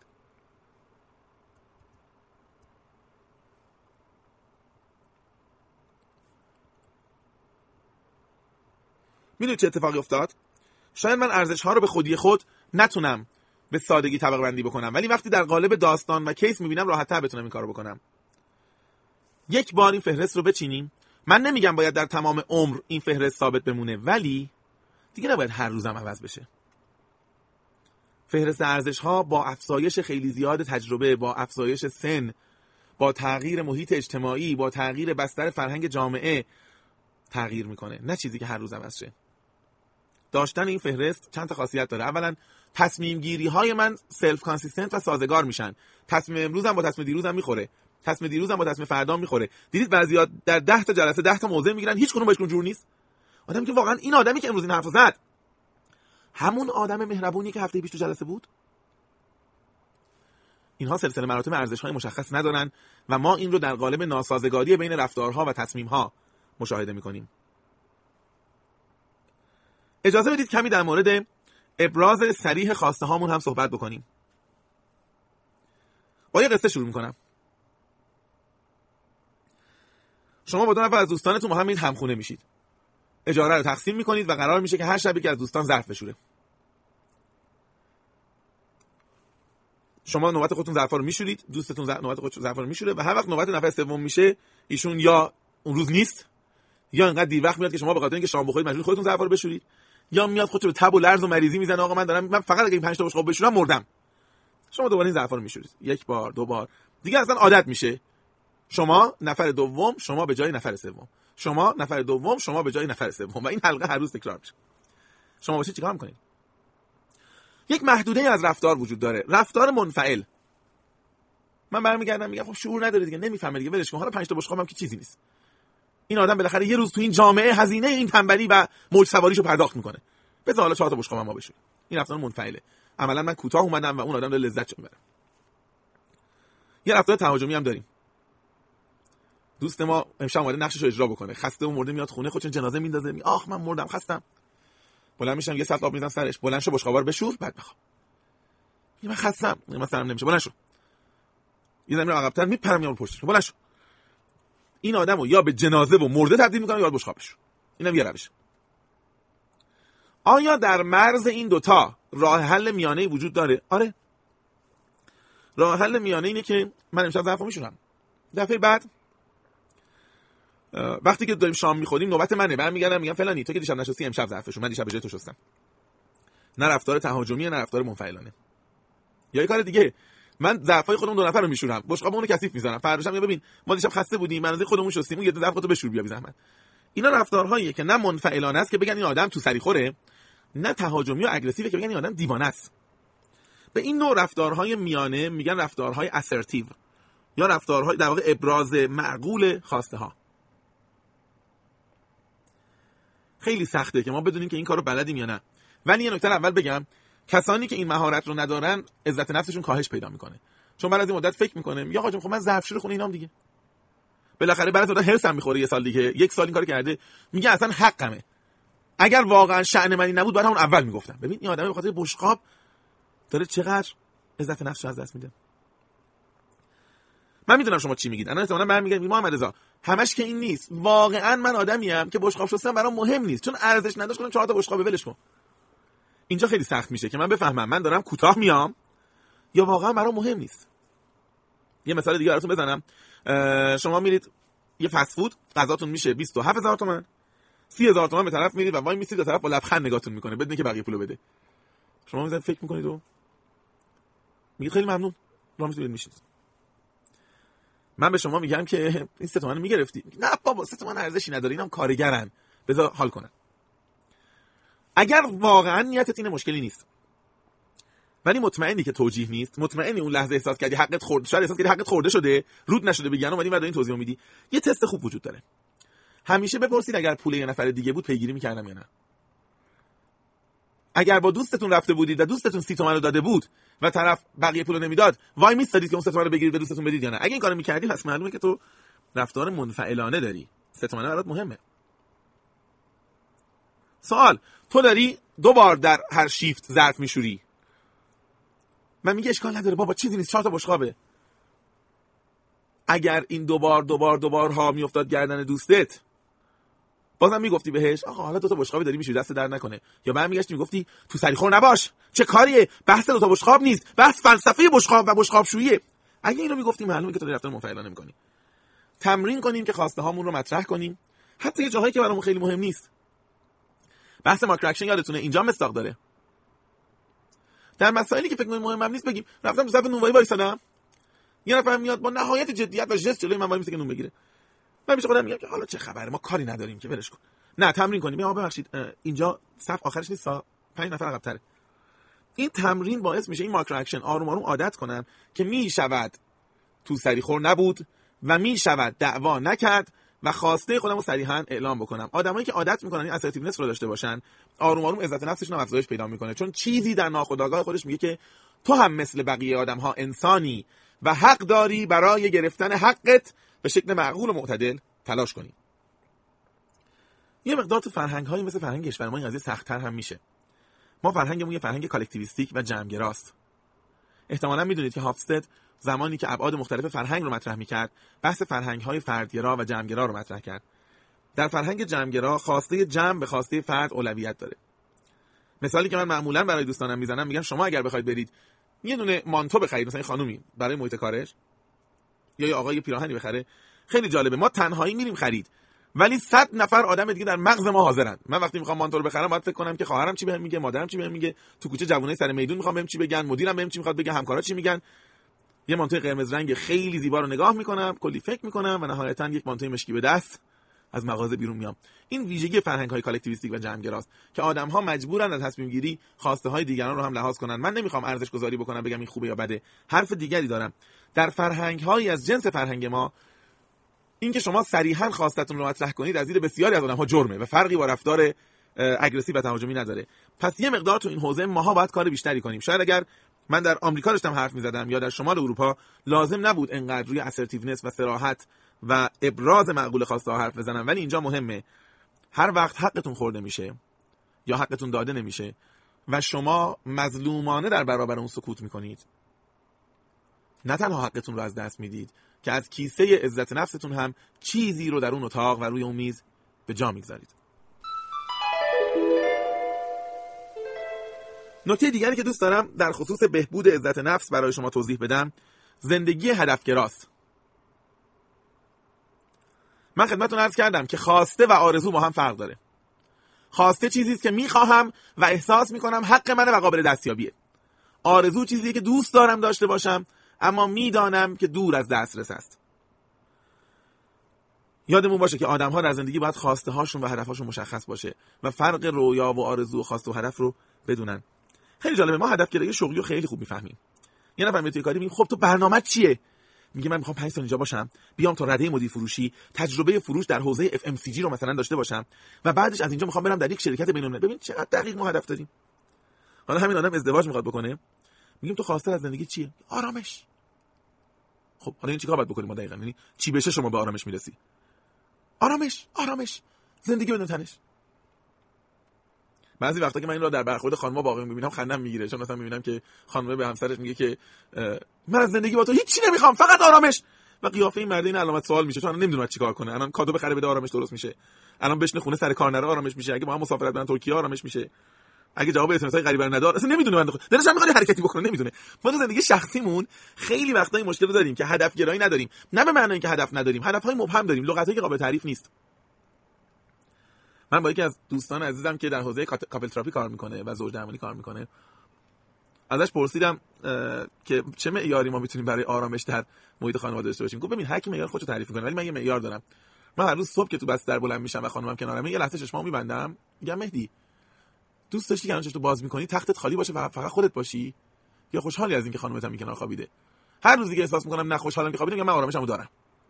نمیگم این معیار خوبیه ها، میگم این آدم حداقل یه متر داره و هر روز صبح میتونه بفهمه که من امروز این آرامش رو دارم یا ندارم، یا باید براش تلاش بکنم.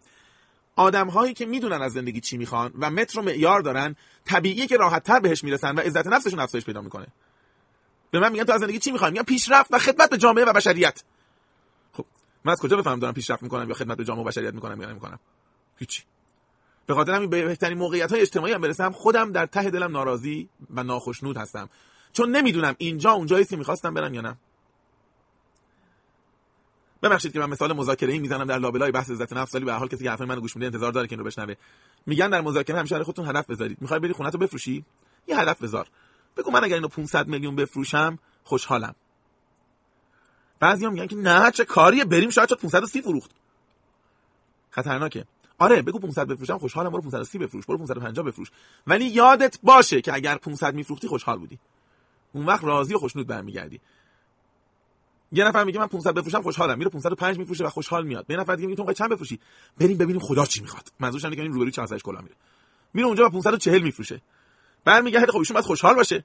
میگیم چه خبر؟ 540 فروختیم، ولی یه لبخندی زد از در رفت بیرون. به خدا 560 جا داشت. خیلی جالبه. نفر اول 505 فروخته، رضایت از معامله داره، خوشحال هست، پول دستش رو ذوق میکنه، عزت نفسش هم رفته بالا، میگه بله میخواستم 500 بفروشم دیگه رفتیم اونجا 505 فروختیم اومدیم بیرون. این آدم شاید تو این مذاکره 20 میلیون ضرر کرده، 30 میلیون ضرر کرده، ولی انقدر عزت نفس و اعتماد به نفسش میره بالا، مطمئن باشه تو 4 تا مذاکره این پولا در میاره. و اون یکی بدبخت ممکنه 30 میلیون اضافه به دست آورده، 35 میلیون اضافه به دست آورده، ولی عزت نفسش رو نیز جا گذاشته اومده بیرون از اون بنگاه. همش میگه ضرر کردم. به خدا تو اگه میدیدی چه لبخند شیطنت آمیزی این پدر سوخته عوضی زد از در رفت بیرون. آره تو 35 میلیون پول اضافه تو حسابته، ولی احساس میکنی که به هدفت نرسیدی، به خواستت نرسیدی، به رویا و آرزوت نرسیدی. دفعه بعد مذاکرات با روحیه بدتری انجام میدی و احتمالاً بیشتر میبازی و این بازی ادامه پیدا میکنه. به خاطر همینه میگن هدف بذارید و نترسید از اینکه هدف گذاری ممکنه کمی سقف رویاهای منو محدود کنه. انقدر مزیت داره که میارزه. ضمن اینکه هدفگذاری به معنای نیست که من نمیخوام ازش رد شم. هدفگذاری حداقل مورد انتظار و قابل قبول زندگی منه. یادمون باشه که هدف باید قابل فهم باشه، هدف باید معیار داشته باشه، هدف باید قابل ترجمه به عمل باشه. من میگم تو از زندگی چی میخوای؟ میگم که خدمت به بشریت. متأسفانه ما از بچگی همون یاد دادن که هدف فقط شعار باشه و لازم نیست دیگه باشه. ما هممون در سال اول دبیرستان می‌خواستیم به جامعه خدمت کنیم. نتیجه امروز هم نشون میده که چقدر به حال هممون در راستای همین هدف داریم تلاش می‌کنیم. این هدف معنی نداره. شما به جامعه خدمت چیکار می‌خواید بکنید دقیقاً؟ یعنی فردا صبح که بلند شدی اولین حرکتت چیه برای اینکه جامعه خدمت کنی؟ بعضی وقتا انقدر برنامه‌ها رو مبهم می‌نویسن یا انقدر هدف‌ها رو مبهم انجام میدن، صبح طرف از همون صورت شستن احساس می‌کنه که در راستای اهداف داره میره جلو. من باید اهدافم قابل ترجمه به عمل باشن، مشخص باشن و رسیدن و نرسیدن بهش قابل سنجش باشه. اگر میخواهید هدفگرا باشید، اولین چیزی که لازم دارید به عنوان پیش نیاز نظم شخصیه. نظم شخصی یعنی این که من میدانم چه چیزی برام اولویت داره و چقدر براش انرژی میذارم و چه چیزی در اولویت دوم، سوم و چهارم قرار میگیره. چه چیزی رو امروز میخواهم و از خواستن چه چیزی میتوانم صرف نظر کنم. این میشه نظم شخصی. نظم شخصی نیست که روی میزم مرتب باشه، کاغذها سر جای خودشون باشن، جوراب‌های من در خونه جفت شده باشه و کیفم مرتب همیشه آویزون به چوب لباسی کنار در. آیا من اولویت بندی رو میدونم؟ آیا حاضرم اولویت بندی کنم و حاضرم برای اولویت هام هزینه بدم؟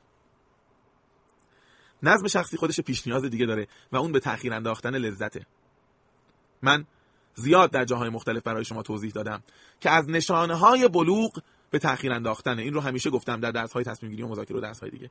ما آدم‌ها هر چقدر سنمون بالاتر میره، پخته‌تر میشیم، یاد میگیریم که بین چیزی که می‌خواهیم و وضعیت فعلی یک فاصله بندازیم.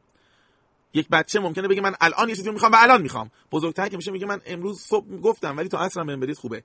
و خیلی که بزرگ شد میگه من امروز دارم تلاش میکنم چون 10 سال دیگه یک نتیجه میخوام. نظم شخصی رو کسی میتواند داشته باشد که بتونه لذت ها رو عقب و جلو بکنه. من دلم میخواد یه سیستم صوتی خوب توی خونه بذارم.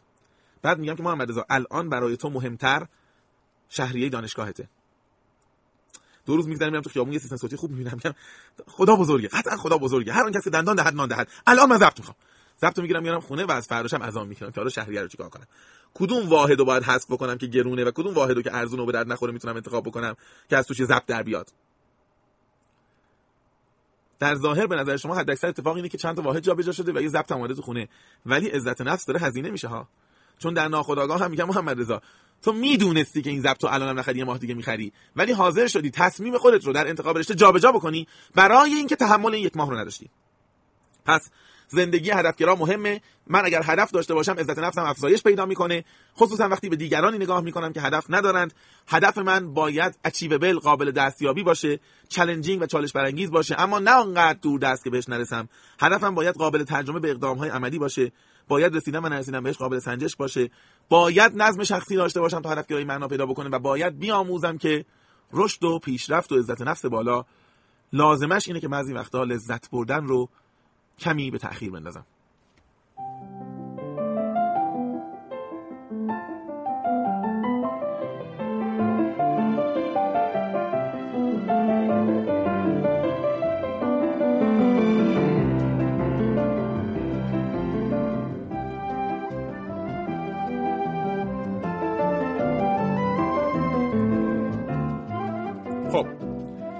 چه نکات دیگری وجود داره برای اینکه من بتونم عزت نفس خودمو بهبود بدم؟ یکی از نکاتی که وجود داره برخورد من با قضاوت دیگرانه. ما آدم‌ها داریم دائما قضاوت میشیم، به خوبی، به بدی، به حسادت، به حریص بودن، به سخاوتمند بودن، به مهربان بودن، به نامهربان بودن. ما دائما داریم قضاوت میشیم. قضاوت‌های دیگران از جمله مواردی که شدت میتونه عزت نفس منو پایین بیاره. ما معمولاً خیلی وقت‌ها یاد می‌گیریم که وقتی قضاوت میشیم از خودمون دفاع کنیم. نه، من اینطوری نیستم، من نگاه کنم بعد دلیل میارم، من اصلا همچین آدمی نیستم، منو زیراب زنی، من که قرار بود زیراب بزنم، پارسا زیراب تو رو می‌زدم، اون موقع که اونجا بودی نبود، اینطوری جان من نبود، بچه‌ها رو بیا بپرس. یک ساعت دارم حرف میزنم که ثابت کنم که من زیراب زن نیستم و قضاوت رو در مورد زیراب زنی من اشتباهه. در مورد قضاوت‌های دیگران ما دو تا موضع میتونیم داشته باشیم، یه موضع دفاع، یه موضع پذیرش. شما میگه شما ندی خیلی آدم پستی هستی، واقعا زیراب ما رو باید می‌زد، اینطوری. موضع دفاع همینه که من گفتم نه من نیستم، من فلان، من زیاد. موضع پذیرش خیلی دقت کردم که نفهمی، باز متاسفانه تابلو شد، خیلی حواسم جمع کرده بودم، ظاهرا نشون داد. از کجا فهمیدی؟ کدوم اینا بهتره؟ اکثر آدما دفاع میکنن، ولی خیلی جالبه توصیه‌ای که بسیاری از آدم‌ها از جمله دکتر برنز از دانشگاه استنفورد میکنه اینه که میگه برای موضوعاتی که براتون مهم نیستن دفاع کنید. مهم نیست برات واقعا، اگر اینکه تو زیرآبزن باشی یا زیرآبزن نباشی برات مهم نیست، دو ساعت بشین کلکل کن و بحث کن با طرف که زیرآبزن نیستم. اما برای موضوعاتی که برات مهمن وارد این بحث نشو، چون مستهلكت میکنه. اگر برات واقعا مهمه بپذیر. هزینه پذیرش اتهام خیلی کمتر از هزینه دفاع کردن از اونه. یه مثال دیگه میزنم که این بحث کاملا جا بیفته. من در شرکت خیلی از مدیرمون خوشم میاد و هر وقت مدیرمون اینا میگم من خیلی شما ارادت دارم، من خیلی خوشحالم که این شرکت دست شماست، من لذت میبرم مثلا وقتی میبینم شما دارید اینجا کار میکنید. یه دفعه من میگه که شعبانعلی واقعا 750 تومن فیش حقوقی ارزش این همه پاچه خالی و چاپلوسی داره؟ جان من داره. اینجا همین سوال برنز از خودم میپرسم، چاپلوسی چقدر برای من مهمه؟ اینکه بهم بگن چاپلوس واقعا مهمه یا نه؟ یه وقت هست میبینم که واقعیتش اینه که مثلا جزء تصویری که در ذهن خودم دارم چاپلوس بودن یا چاپلوس نبودن نیست، اصلا دالش فکر نکردم. خب میشینم یک ساعت باش بحث میکنم، نه بابا من چاپلوس برای چی؟ اتفاقا چاپلوس تو بودی که اون روز تو جلسه نامه تشکر نوشتی، من یه بار حرفی زدم تماشا رفته انتقادها هم درست. ولی اگر واقعا چاپلوسی برات توهینه و اگر تو زندگی تو بر این بنا چیدی که چاپلوسی نکنی، بهتره که وارد بحث با این آدم نشی و یه کلمه برگردی به این که از دفعه بعد سعی می‌کنم وقتی تنها بودیم چاپلوسی کنم که به شما فشار نیاد. به نظر ذره عجیب میاد، چرا من با چیزی که الان مهم راجعش بحث نکنم؟ به خاطر اینکه هر کلمه‌ای که بحث می‌کنم درست روبرویی رو دارم، عملاً یک جورایی قانع می‌کنم و متقاعد می‌کنم. عین سوهان روح خودم هم داره می‌خوره، چون برام مهمه. مستهلك میشم، زخم می‌خورم و حرفم رو ثابت می‌کنم. ضمن اینکه چون برام مهمه خیلی وقتها حرفهایی میزنم، صحبتهایی میکنم که شاید در شأن من نباشه. جمله مارک توین همیشه یادمون باید بمونه، من همیشه گفتم و همیشه شنیدید از جای مختلف که میگه هیچ وقت با یک احمق بحث نکنید، به دلیل اینکه شما هم وادار به رفتارهای احمقانه میشید و بعد از این مدت مردم که از بیرون نگاه میکنن نمیفهمن که اول کدوم احمق قصه رو شروع کرد. بنابراین مواظب باشیم روی حوزه‌هایی که برامون موضوعات حیاتی هست در مورد قضاوت‌های دیگران چانه زنی نکنیم. ممکنه منو به فضایی بکشونه که دیگران تصویر ذهنشون از من خراب بشه، باعث چه تصویر ذهنی خودم از خودم خراب بشه، ممکنه اتهاماتی بشنوم که زخمش مدت‌ها بر روح من بمونه. همیشه بهترین راه حل در مقابل قضاوت‌های دیگران دفاع نیست، بعضی وقتا پذیرش بیشتر میتونه به عزت نفس ما کمک کنه. نکته دیگری که در حوزه عزت نفس وجود داره اینه که مراقب الگوهای رفتاری تکرار شونده باشید. من مثال بزنم، یه خانومی میاد توضیح میده، میگه که من از همسر قبلیم خیلی ناراضیم، ایشون توی خونه منو کتک میزد. قطعا من و شما ناراحت میشیم و ناراحت از این که یک آدم واقعا در این سطح از شعور و شخصیته که نمیفهمه نباید با همسرش برخورد فیزیکی بکنه. تا اینجا همیشه درسته. خانم دیگه میاد میگه آره بچانسی ان. همسر اولم منو کتک میزد، همسر دومم هم منو کتک میزد. حسین میخوره ناراحت میشه. یه آدم دیگه میبینی میگه من خیلی بچانسم، تا در خونه پدرم بودم پدرم کتکم میزد، بعد همسر اولم کتکم میزد، بعد همسر دومم، امروز مدیرم چک داد تو گوشم. این آدم دیگه نه تقصیر پدرشه، نه تقصیر همسر اول و دومش، نه تقصیر مدیرشه. این آدم کتک خوره، همسر نهمش هم کتکش میزنه. تو زندگی میگن این قضیه مهمه. اگر یه آدمی به تو بد کرد حق داری گله‌مند باشی. اگر دو تا آدم بد کردن یک جور بدی کردن حق داری گله‌مند باشی. اگر 10 تا آدم یک جور به تو بدی میکنن تو احتمالاً الگوهای رفتاری غلطی داری که آدما ترغیب میشن این کارو بکنن. من برمیگردم میگم تو هر شرکتی که بودم کار کردم، حمالی کردم، شرکت رشد کرد، از هیچی از زیرزمین به همه جا رسید. من اینا هسته توف کردم بیرون. اگر این داستان یه بار برام تعریف کنی من قطعاً همدلی با تو میکنم. اگر دو بار تعریف کنی شاید با تو همدلی کنم. اگر 3-4 بار تکرار شد دیگه مشکل شرکت نیست. بیا با هم فکر کنیم کجای بازی رو غلط میری که شرکت به نتیجه رسید که تنها راه خلاص شدن از شر ایشون اخراج لحظه ایشونه.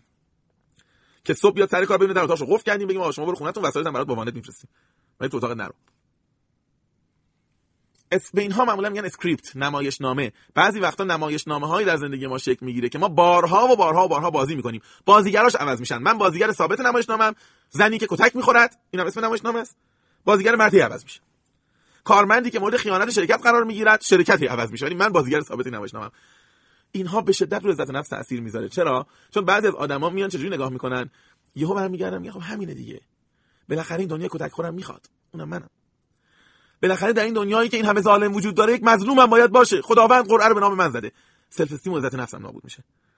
اگر یک مشکل در زندگی من بارها تکرار میشه و نمایش نامه تبدیل میشه، یکی از گام‌هایی که شما میتونید برای بهتر شدن عزت نفس بردارید اینه که خیلی سریع بشین و حلش کنید.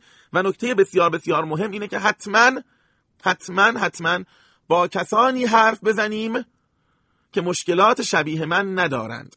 حرفی که همیشه من همه جا گفتم. اگر من با همسرم مشکل دارم میرم با یه مش آدمای دیگه خانمای دیگه اونها همسرش کتک خوردن حرف میزنن، خب به نتیجه نمیرسیم، به آهناله فهم اونجا میشه. یا آدم دیگری از بیرون بهتر میتونه نظر بده. من محمدرضا شعبانعلی به نتیجه میرسم که من برای هر سازمانی پروژه انجام میدم پولام بهم نمیدن. بعد میرم که دیگه پیدا میکنم میگه بابا مملکت همینه پول منم نمیدن. خب من میخوام چیکار کنم؟ عزت نفسم هم میاد پایین. من میگردم میگم ماها کلا آدمای بدبختی هستیم. بدبخت چون در سنفی افتادیم که تو سری خوریم. من بعد از آدم دیگری که میتونه تو این بازار پول در بیاره بگم ببین من یه بار برات تعریف میکنم، من یه قصه ثابت تو زندگیم دارم. حداقل با 20 تا شرکت تکرار شده. من نمیفهمم ایرانم کجاست. تو میتونی بگی رفتار غلط مشترک من چیه؟ اون آدم بیشتر کمک میکنه. قبل از اینکه به ادامه حرفهای من گوش بدید، تقاضام اینه که اگر الگوی ثابتی از شکست و ضرر کردن و باختن رو میبینید که به سان یک نمایش نامه بارها در زندگیتون تکرار شده، همین الان فایل رو پاس کنید، اون رو در قالب یک پاراگراف بنویسید و در میان دوستان و اطرافیان و معتمدینتون، کسانی که دوستشون دارید و دوستتون دارن و معتمد شما هستن، دنبال کسی بگردید که این داستان رو تو زندگیش ندیده باشه و این بلا سرش نیومده باشه. پیشش برید و بگید من این داستان رو برای تو 8 بار تعریف میکنم، گوش بده کدوم تیکشه که باعث شد این داستان 8 بار تکرار شه. نذاریم اینها بمونن و از تو ما رو بفرسایند و همونطور که بارها تاکید کردم از کیسه عزت نفس من این زخم ها التیام پیدا بکنن و مرهمشون هزینه ای باشه که از کیسه عزت نفس خرج میکنن.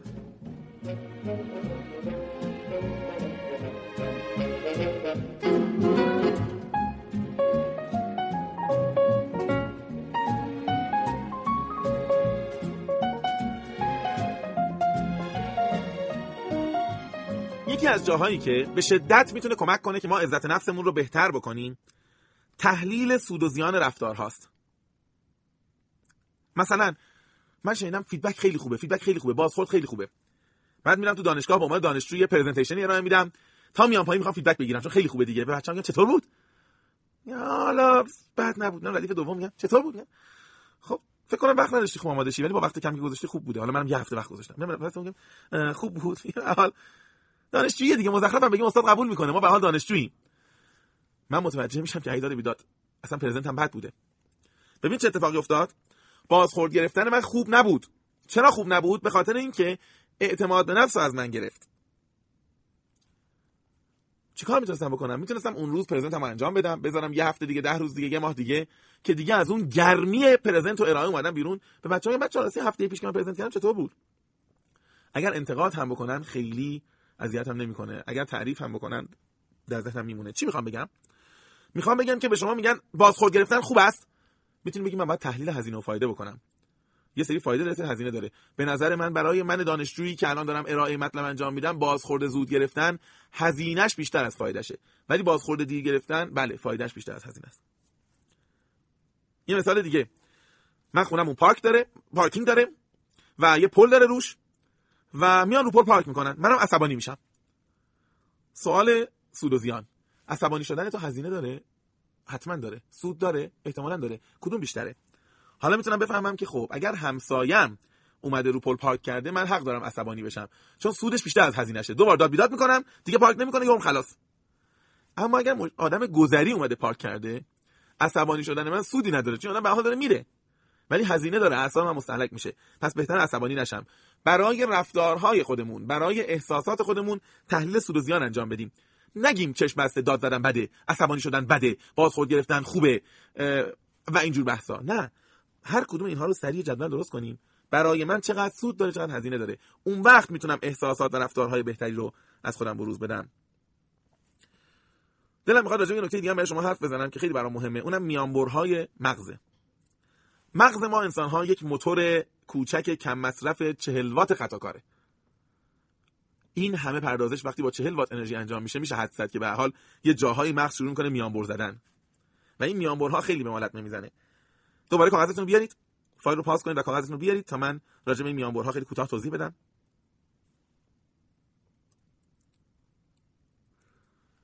اولین میانبر ذهن اینه که ذهن ترجیح میده سریع برچسب همه یا هیچ بزنه. کارمند منه، من خیلی بهش محبت کردم، در یک جایی به من در داخل یک جلسه بی احترامی کرده.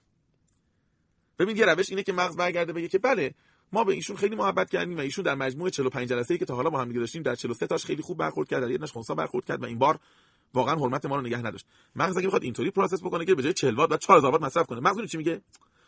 تو این دنیا مردم هیچ کدومشون قدرشناس نیستن، همیشه به هر کی لطف کردیم خیانت کرد. حالا راحت‌تره. مغز ما این همه یا هیچ رو خیلی خوب یاد گرفته و سعی میکنه با این کار انرژی کمتری مصرف بکنه. تعمیم افراطی دومین میانبر ذهنی ماست. شغلش از دست داده، میاد تو خونه بهش میگیم چه خبر، میگه که من تو زندگی همیشه بازنده بودم، اون از شغلم این از زنم. بابا این بنده خدا که هنوز زندگی میکنه، هنوز اتفاقی نیفتاده. تعمیم افراطی میده، چون با عمر مشکل داره یهو تعمیم میده. بعضی از آدما براشون اتفاق بد مثل یه قطره جوهر میمونه تو یه لیوان آب، یه اتفاق بد کوچولو کل لیوان رو رنگی میکنه. صبح رفته ماشینشو پارک کنه، گوشه سپرش مالیده شده به تیر چراغ برق. میاد بالا، مدیرش برمیگرده بهش میگه که تو گزارشی که من نوشتی چند تا اشتباه عددی توش داشتی، یا من از تو انتظار نداشتم، واقعا نمیتونم با تو کار کنم. به هم میگم امروز من نبود، من از همون صبح که سپر ماشینو مالیدم به تیر چراغ برق فهمیدم بعد خونه میمونم. همه اتفاقای بد داره امروز میفته. تعمیم افراطی. بعضی از ماها یکی از میانبرهای ذهنیمون صافی ذهنیه. من به نتیجه رسیدم که همسرم یک آدم خودخواه خودشیفته است که فقط به خودش فکر میکنه. خب ایشون هم خودخواه خودشیفته است، همیشه درست. بعد همسر من یه شب میره بالاخره تصمیم میگیره که امروز گل بگیره و بیاد خونه و نشون بده که به منم فکر میکنه. مغز من خیلی بهش فشار میاد. اگه بخواد بگه آره این خودخواه خودشیفته ای که بعضی وقتا خودشیفته نیست و منم فکر، خیلی سخته. مغز چی میگه؟ سری میگه اینو فیلتر میکنیم. آقا اشتباه کرده. باور کن سر چهارراه این بچهای سر چهارراه گیر دادن بهش به زور خریده. حالا پدر سوخته داره به ما میفروشه. فیلتر ذهنی یعنی همین. چرا من اگر من 40 مورد دارم که همسرم خودشیفته و خودخواه بوده، این یه مورد رو حذف کنم خلاص ترم دیگه. برام جالب اتفاقی میشه که من چون حذفش میکنم با همسرم بعد برخورد میکنم. ها چیه به زور بهت دادن سر چهار راه؟ آره دیدم، به منم می‌خواستن بدن، من که نگرفتم. چند تا من پول شده دیالا. همسر من فردا یه غلطی کردم دیگه، آش گلم نگیرم. بعد از این مدارا میگذره به بچه‌ها میگم بچه‌ها اون روز که گفتم این باباتون اینو به اجبار بهش داده بودن دیدی؟ یه بار بود دیگه نشد. خب بابا جون برخوردی تو کردی در پشیمون میشه دیگه. پس میانبرهای ذهنی که تا حالا براتون گفتم، همه یا هیچ، تعمیم افراطی، فیلتر ذهنی، یعنی اینکه من اگر یه اطلاعات جدید دیتایی بیاد ببینم با قبلی جور در نمیاد، اون یه دونه میذاریم کنار، راحت تره. من یادم ماها قدیم که آزمایشگاه فیزیک کار میکردیم، مثلا بهمون یه مقاومت میدادن، میگفتن که بهش ولتاژ وضع کنید و آمپر رو اندازه بگیرید. ماها اندازه گیری میکردیم، بعد مقاومت و مقدارش رو نمیدونستیم، باید نقاطی ترسیم میکردیم که خط ازش میگذروندیم. همین تو خطا ترتیب پشت هم دیگه حدودا در می اومد. یه بار که یه اندازه‌گیری می‌کردیم ادا فرق می‌کرد، یواشکی اینو من نگاه می‌کردیم، سریع ستینگ دستگاه رو عوض می‌کنیم. اون یه دونه باشه بدبخت میشه، نباشه راحت تریم، همش روی خطه. آدم‌ها تو زندگی هم این بازی رو انجام میدن، ترجیح میدن. من اگر میگم کارمند من دلسوز نیست، یک بار دلسوزی رو ترجیح میدم که فیلتر کنم.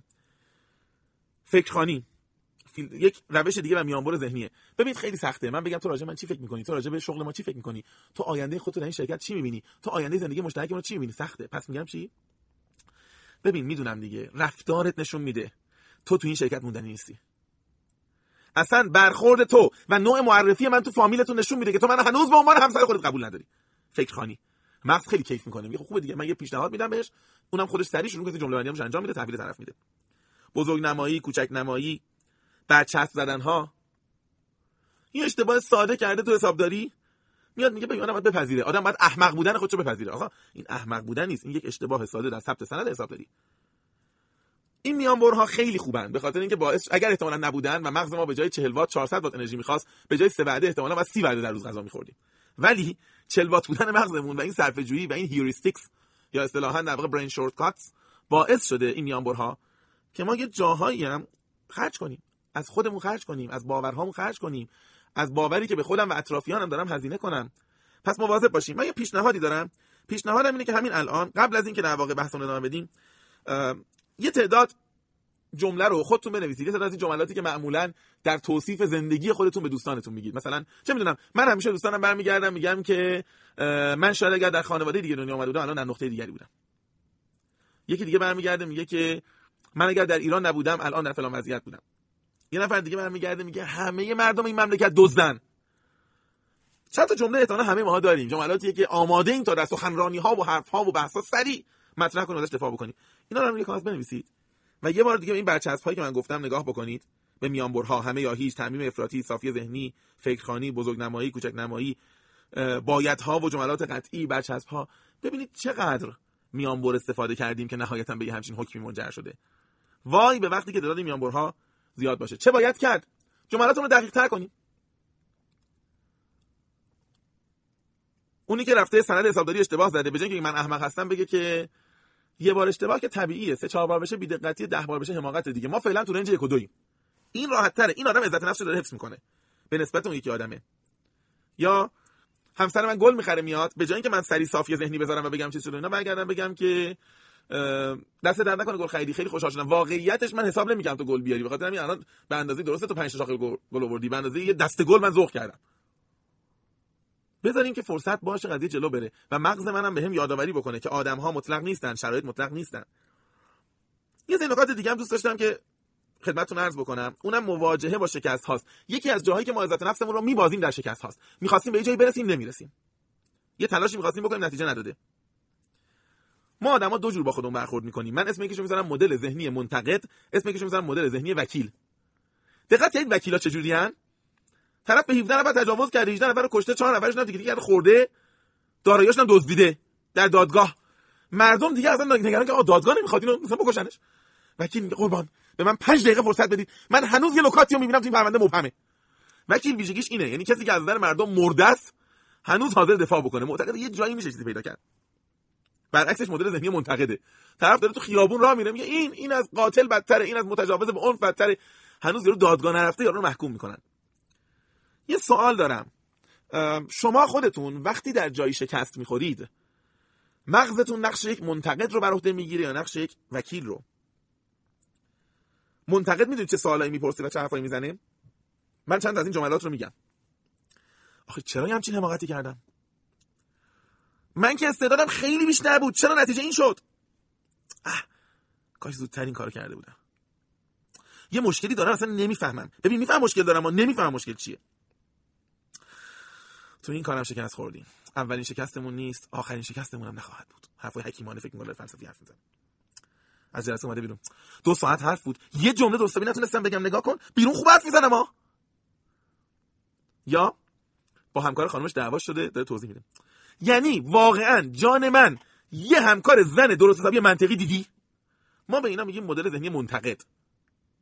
مدل ذهنی وکیل همون آدمی که قرار از داخل آدمخوار، متجاوز، دزد، کلاهبردار 4 تا ویژگی خوب در بیاره. شغل وکیل اینه دیگه. اون چی میگه؟ حالا بعد از همون شکسته است. بالاخره یه جاهایی من درست حساب کرده بودم، یه جاهایی اشتباه کردم. اونجایی که درست حساب کرده بودم کجا بود؟ آره 2 ساعت جلسه رفتیم. یه جاش خیلی بد بود. اون 10 دقیقه اول خیلی خوب حرف زدم. اگه اونطوری ادامه میدادم خیلی فرق می‌کرد. دفعه بعد بقیه‌ام باید اون 10 دقیقه حرف بزنم. چه فرضی راجع به این آدم کرده بودم که اشتباه عذاب در اومد اینطوری جلسه‌مون رفت رو هوا؟ از بین این رفتاری که انجام دادم کدومش دقیقاً اشتباه بود؟ حالا چیکار کنم؟ ما به هر حال در این وضعیتیم. حالا چیکار کنم؟ کجاها باید برم چیز یاد بگیرم، کجاها کم بلد بودم که این جلسه شکست رسید، چی خونده بودم میتونستم بهتر مذاکره کنم. ببینید مدل ذهنی منتقد برای تو راه حل نداره، فقط فرشت میده و فقط برچسب میزنه رو. مدل ذهنی وکیل داره سعی میکنه نتیجه بگیره. من پیشنهادم اینه باز قبل از اینکه ادامه بدیم اون کاغذاتون رو جمع جور کنید، آخرین شکستی رو که خوردید و براتون فشار بوده، درد بوده بنویسید و زیرش چند تا سوالی که آخرین بار از خودتون پرسیدید بنویسید. حالا شروع کنید کنارش علامت بزنید، کدوم سوال منتقده، کدوم سوال وکیله، کدوم منتقد، کدوم وکیل. روزی من میتونم عزت نفسمو بهتر کنم که مدل ذهنی وکیل رو داشته باشم. پس نحوه فکر کردن من، نحوه آنالیز شکست، نحوه سوالهایی که از خودم میپرسم میتونه خیلی زیاد روی عزت نفس من تأثیر بذاره. من چند تا جمله خیلی کوتاه دیگه میگم و سعی میکنم در چند دقیقه بحثم رو تموم بکنم. قبل از هر چیز یاد گرفتن مهارت‌های مختلف عزت نفس ما رو افزایش میده. ما یک معلم مذاکره داشتیم، من همیشه نقل قول میکنم، میگفت که اگر دو تا مذاکره کننده کاملا در شرایط برابر مذاکره بکنن، اونی که گیتار زدن بلده برنده میشه. دلیلش اینه که میگم این آدمه به هر حال وقتی میشه تو جلسه میگه ببین من یه فرقی دارم، من یه چیزایی بلدم که بلد نیست، برابر نیستن، این یه ذره عزت نفسش بالاتره و یه جایی تو برخورداش نشون میده اینا. حتی در یک کشوری که همه انگلیسی زبانن، دو تا ایرانی رفتن اونجا، اگه دو تا با هم دیگه حرف میزنن، اون که آلمانی هم بلده عزت نفسش بالاتره. مهارت عزت نفس ما رو افزایش میده. اگر مشکل عزت نفس دارید دنبال یه مهارت برید، اصلا مهم نیست مهارت نامربوط باشه. من نگاه می‌کردم دانشگاه هاروارد در دوره مهارت‌های فردی برای دانشجویان دوره درست کردن و تزیینات تیرامیسو گذاشته. تاپ ترین آدم‌های دنیا در تاپ ترین دانشگاه دنیا در تاپ ترین رشته‌ها درس می‌خونن و میرن سر کلاس همین میشینن تزیینات تیرامیسو. چه خاصیتی داره؟ اینا وقتی میان بیرون نگاه می‌کنن می‌بینن که من وکیلم، اینم وکیله، ولی این وکیله فقط امضا کردن اسناد بلده، من میتونم دسر تنظیم بکنم و در واقع جوری آرایش بکنم. خب این آدمه حس بهتری به خودش داره. به اندازه مهارت‌هایی که فرا می‌گیریم عزت نفسمون بهتر میشه. و یه نکته دیگه هم که دلم می‌خواد بگم اینه که دقت بکنیم که در مورد تحلیل آینده و برنامه‌ریزی سناریودار فکر کنیم. خیلی از آدم‌ها عزت نفسشون رو به این دلیل از دست میدن که رویاپردازی می‌کنن برای آینده. من می‌خوام شرکت تأسیس بکنم، حساب می‌کنم میگم ببین ما یه سال اول 200 میلیون درمیاریم. بعد می‌ریم شرکت تأسیس می‌کنیم 10 میلیون درمیاریم. اصلا مهم نیست که من ورشکست شدم، اصلا مهم نیست که سود نمیبردم، عزت نفسم له شده و برای درست کردنش 200 میلیون که 2 میلیاردم خرج کنم درست نمیشه. همیشه برای آینده 3 تا سناریو درست بکنیم. بهترین اتفاق چه خواهد بود، بدترین اتفاق چه خواهد بود و واقع گرایانه ترین اتفاق چه خواهد بود. من یه زمانی یه کاری رو کشتی انجام میدادم، با این ناخودآگاه آشنا شده بودم، خیلی جمله قشنگی میگفت. همیشه میگفت we hope for the best we prepare for the worst. ما امیدمونه که بهترین اتفاقا بیفته ولی جوری آماده میشیم که بدترین اتفاقا ممکنه بیفته. خب این آدم خودش رو و پرسنلش رو با نگرش متفاوتی تربیت میکنه. دلم میخواست برای پدر و مادرها راجع به اینکه چه بکنیم تا بچه‌هامون عزت نفس بیشتر داشته باشن صحبت بکنم، ولی واقعیتش اینه که بسیاری از حرف‌هایی که زدم در مورد اونها هم مستاق داره. ولی یک جمله خاص رو به صورت خاص برای تاکید میخوام بگم برای پدر و مادرها علاوه بر همه آنچه که گفته شد، و اون این که ماها در بچگی وقتی عزت نفس رو برای بچه‌هامون می‌سازیم، در بزرگسالی سرمایه بزرگی همراه اینها می‌کنیم و زمانی که در بچگی عزت نفس رو از اینها می‌گیریم، در بزرگسالی خیلی باید اتفاق‌های بزرگ بیفته تا اینها ریکاور بشن. تعریف عزت نفس یادمون نره، عزت نفس این بود که من به آدم‌ها بگم تو ارزشمندی، تو به اندازه بقیه حق داری، سهم داری، حق داری مثل بقیه زندگی بکنی و مثل بقیه از ثمرات خوب زندگی و تلاش استفاده بکنی. دارید خونه جابجا میکنید، تو خونه هر روز بحثه که بریم شمال، بیایم جنوب، شرق باشه، غرب باشه، کجای شهر باشه. حالا بچه 7 سالتون هم برمیگرده میگه مامان طرف خونه خاله اینا بریم که منم با پسر خاله بازی بکنم. چه اشکال داره؟ بگه که باشه ما اونجا هم یه قیمت میگیریم ببینیم میشه گرفت یا نه. این بچه احساس میکنه ها پس رأی منم مهمه، منم به اندازه اینا حق دارم، اما برخورد غلط. همین دیگه قیمت که نمیفهمی که چیه، که تو که نمیدونی که پسر خاله‌ت سر تا پاش 200 میلیون اضافه میارزه ما بریم اونجا. نه خدا بزرگ میشه یه روزی خودت خندت میگیره به این مزخرفاتی که امروز گفتی. خب معلومه بچه چی میشه. یا بعضی وقتا ما بچه‌ها رو بهشون لطمه میزنیم. یه مثالی دوست عزیزم دکتر شیری همش نقل قول میکنه، مثال خوبیه. بذاریم بچه‌ها لذت مهم بودن و موفقیت رو بچشن. با بچه‌ش داره کشتی میگیره، بچه‌ام داره حال میکنه، اینم داره حال میکنه، با هم دیگه کلنجار میرن، بچه در آخرین لحظه داره بابا هر میکوبه زمین، یهو بابا بچه‌ها رو میاره طلاق میکوبه زمین. پسرم این یعنی زندگی. دنیا همینطوریه عزیزم. دقیقاً در اون لحظه‌ای که فکر می‌کنی داری برنده میشی، دنیا زمینت میزنه. خب اون بچه 7 ساله که فلسفه نمیخواد یاد بگیره، بذار احساس کنه مهمه، بذار احساس کنه که من بابام کشتی گرفتم، دو بار بابام برنده شد، البته یه بارم من برنده شدم. چرا طعم شکست رو میخوای بهش اینجوری بگون در واقع نشون بدی که این بچه بعدها هم در زندگی هر لحظه که داشت به پیشرفت میرفت همیشه احساس این هراس و ناامنی داشته باشه که زندگی یه جوری میخواد من زمین بزنه. بابام بهم گفته بود، شاید یادش نره که باباشش گفته، ولی این نتیجه یادش میمونه. و یادمون باشه که فرزندانمون رو با گذشته خودشون مقایسه کنیم، نه با آینده خودشون و نه با حال دیگران. بچه من دیکته داده و امتحان دیکته داده شده 18. سوال درست اینه که پسرم، دخترم، دیکته قبلی چند شده بودی؟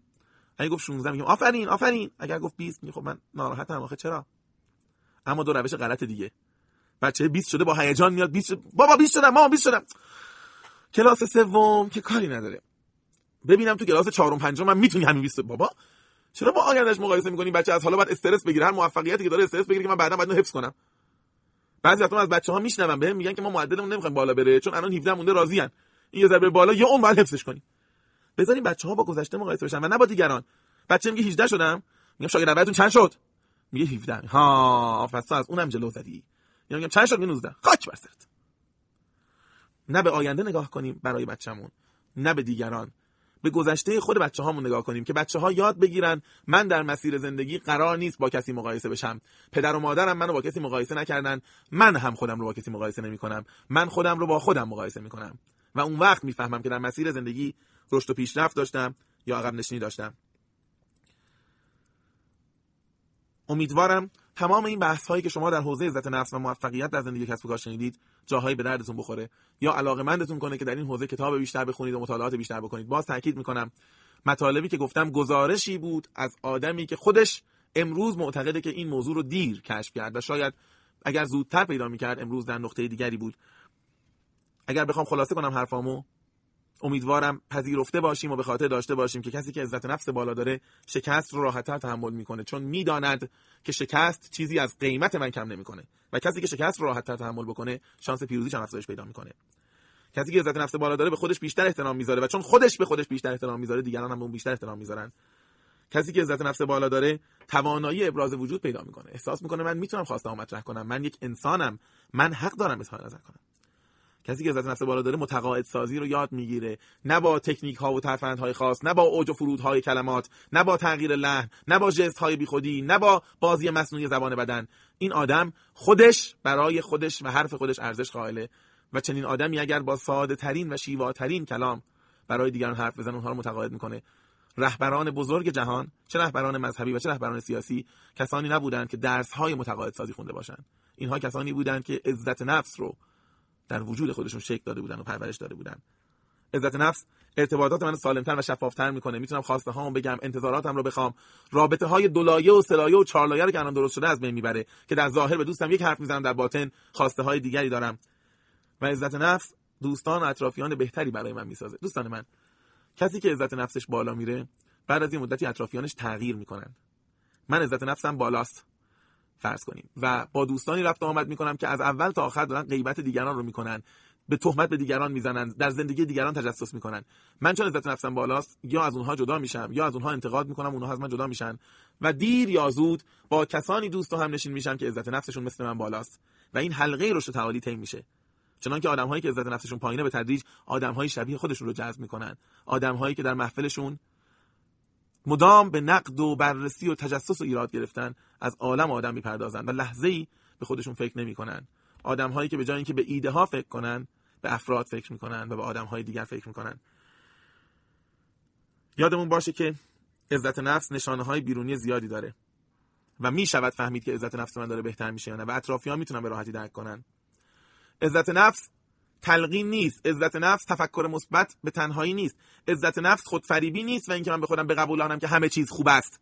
عزت نفس یعنی اینکه همه چیز خوب نیست اما تلاش میکنم تا بسیاری از چیزها رو خوب کنم.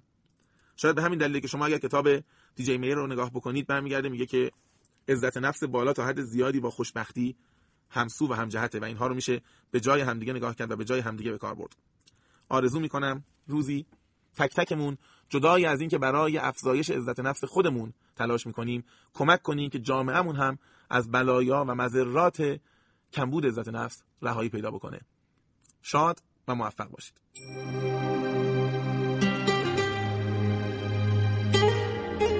عزت نفس و موفقیت در زندگی و کسب و کار. کسی که عزت نفس بالا دارد شکست را راحت‌تر تحمل می‌کند، به خودش بیشتر احترام می‌گذارد و دیگران به او بیشتر احترام می‌گذارند. ثبات رفتاری پیدا می‌کند، توانایی ابراز وجود افزایش می‌یابد، توانمندی متقاعدسازی و رهبری‌اش افزایش می‌یابد. پس هدف‌های بزرگتری می‌گذاریم، بلند پرواز می‌شویم، بی آنکه رویا پرداز شویم.